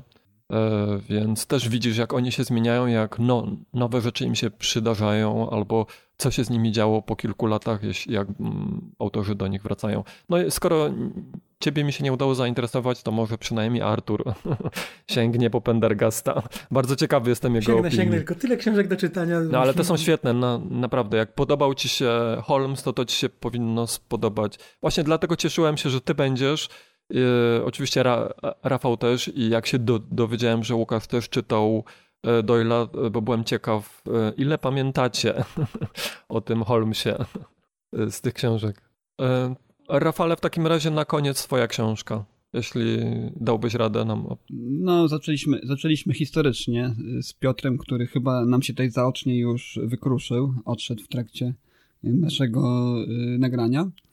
Yy, tak, ja sięgnąłem po książkę, którą już od dawna chciałem przeczytać, a w zasadzie nie tylko tę książkę konkretnie, ale szukałem jakiejś dobrej książki, która w jakiś taki fajny sposób, yy, przyjemny też i, i jednocześnie też bardzo merytoryczny opowie mi o wojnie dwóch róż, yy, która, która no, pewnie słyszeliście o tej wojnie, bo, bo nawet sam wielki George R. R. Martin y, zdradził się z tym, że inspiracją do stworzenia właśnie tej sagi i tego, co się dzieje w trakcie tej sagi z bohaterami, to była właśnie y, Wojna Dwóch Róż, która, która miała miejsce w XV wieku, która można powiedzieć kompletnie przemodelowała struktury władzy, no bo okropną wojną, jeżeli, jeżeli oglądaliście oczywiście serial Gra o Tron, czy też czytaliście książki George'a R. Martina, to wiecie, co tam się wyprawiało, mniej więcej, jeżeli chodzi o takie zagrania władców, prawda, i popleczników jednych i drugich stron.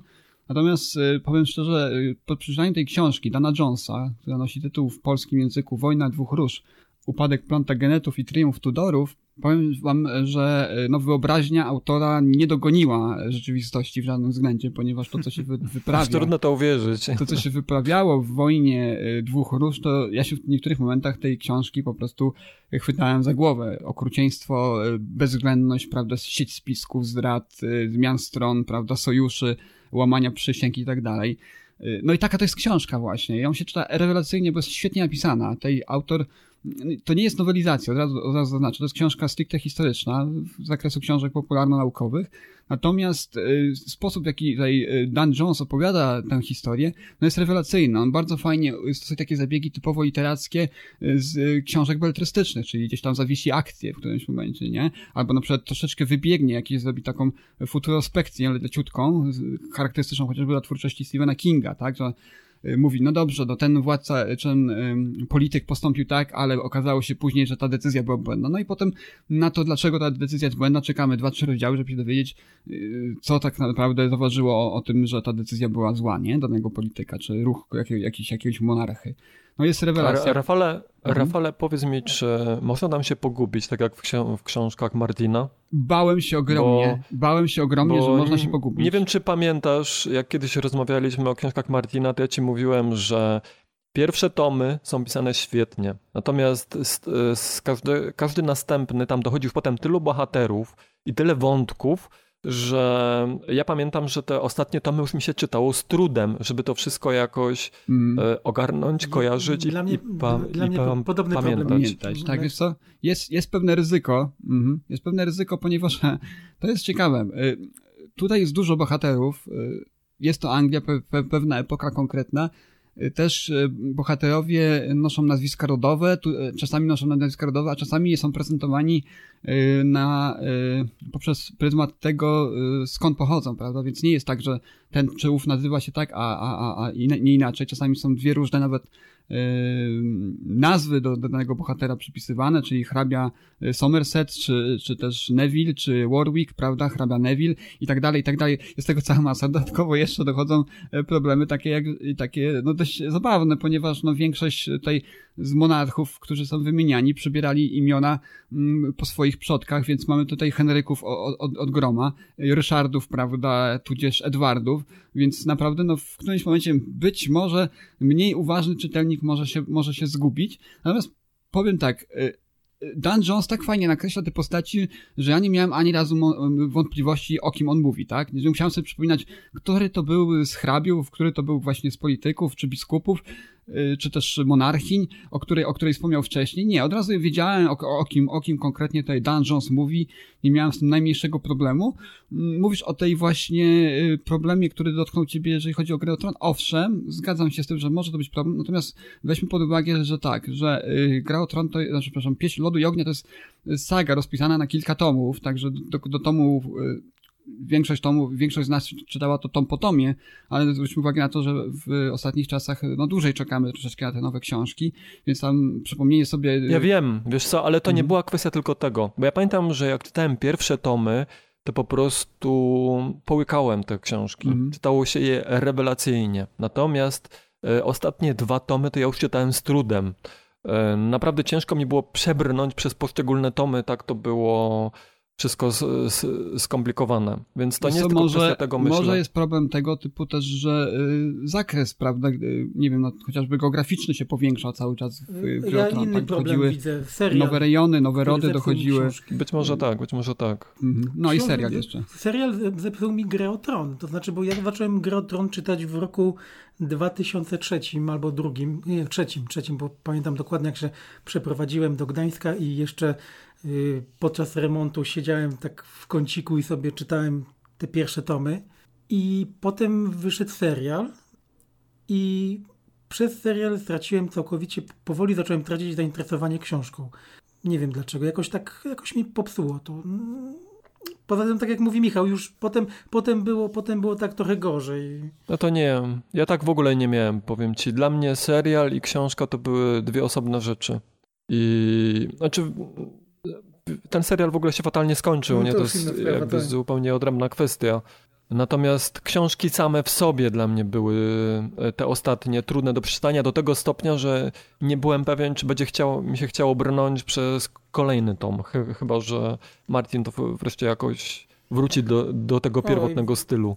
Ostatnio, ostatnio, ostatnio oglądałem materiał na YouTubie mm, jakiegoś youtubera, który się książkami zajmuje który w dość długim takim eseju stwierdza, że raczej nie, chyba, chyba Martin nie da rady, bo tak, teraz się zajmuje kolejnym spin-offem dla HBO, y, wydał jeszcze jakąś książkę, coś tam jeszcze i zajmuje się wszystkim, tylko nie pisaniem kolejnego tomu.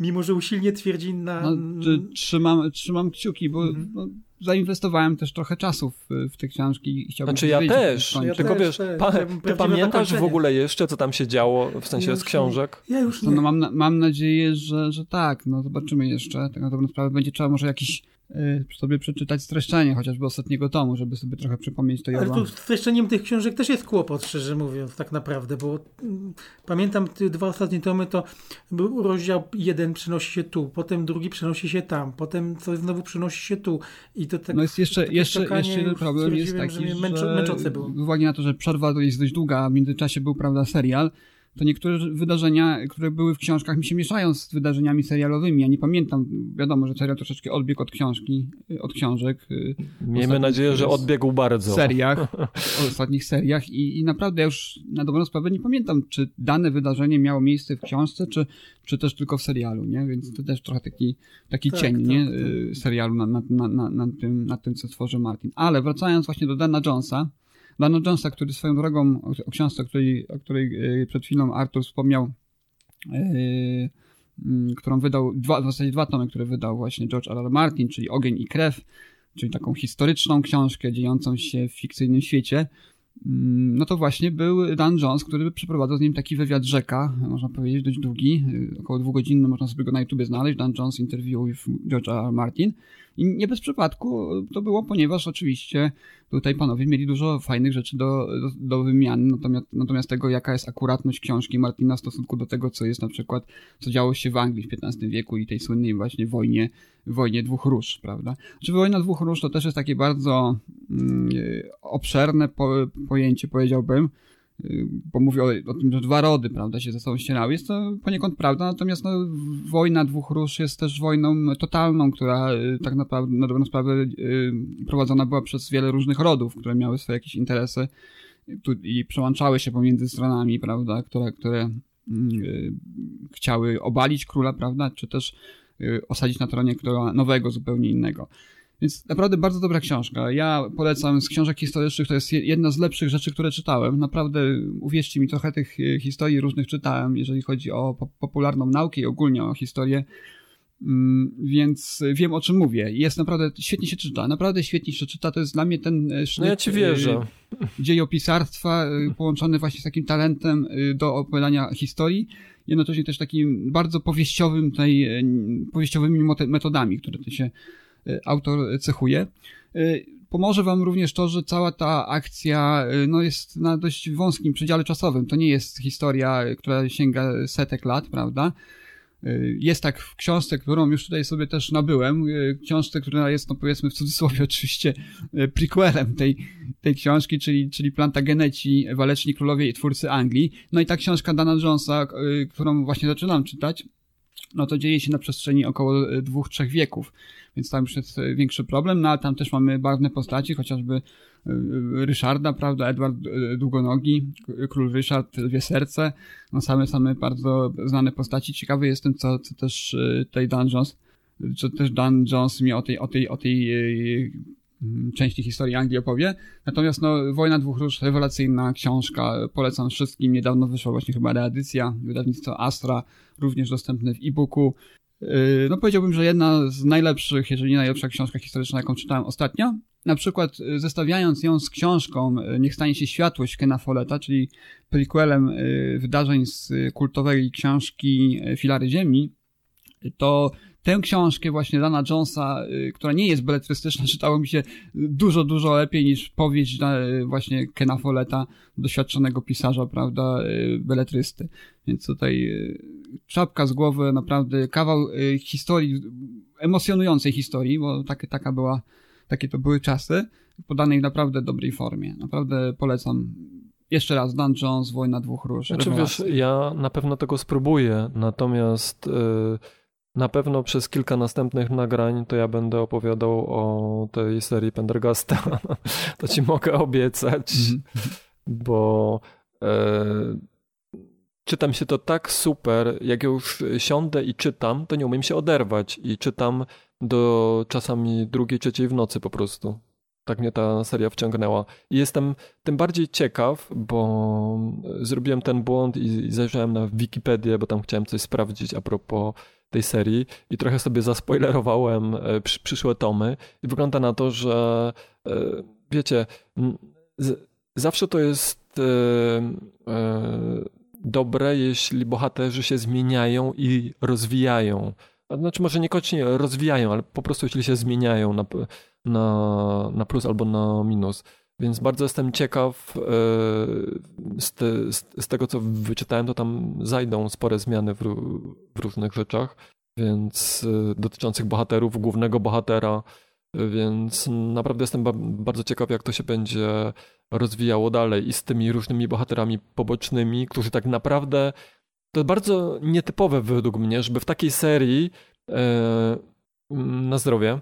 W, w, takiej serii, gdzie jest jeden główny bohater, tak naprawdę on jest traktowany trochę jak bohater poboczny, a głównymi bohaterami i często akcja dzieje się nie z punktu widzenia tego głównego bohatera serii, ale z punktu widzenia tych bohaterów pobocznych. I często oni potem wracają w, w kolejnych częściach. Według mnie to jest naprawdę bardzo ciekawe rozwiązanie.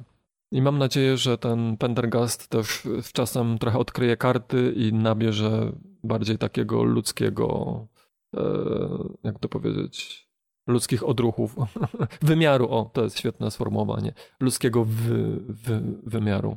No. To tyle chciałem powiedzieć. Słuchajcie, to myślę, że będziemy kończyć, chyba że coś jeszcze chcecie dodać. Rozmawiało się jak zwykle świetnie i dziękuję Wam bardzo, że znaleźliście czas i, mm, i mogliśmy nagrać. Bardzo ciekawe książki, e, bardzo ciekawe. Myślę, że jak tylko znajdę czas, to wiele z nich też, e, po wiele z nich też sięgnę. Z, te, z, z tego, co słyszeliśmy dzisiaj. I w takim razie ja się też żegnam i do usłyszenia i do następnego nagrania. Do usłyszenia. Cześć. Dziękuję i do usłyszenia. There's so many books to choose. Get on board, you just can't lose. Books expand your mind, it's true. Reading books is good for you. I love reading.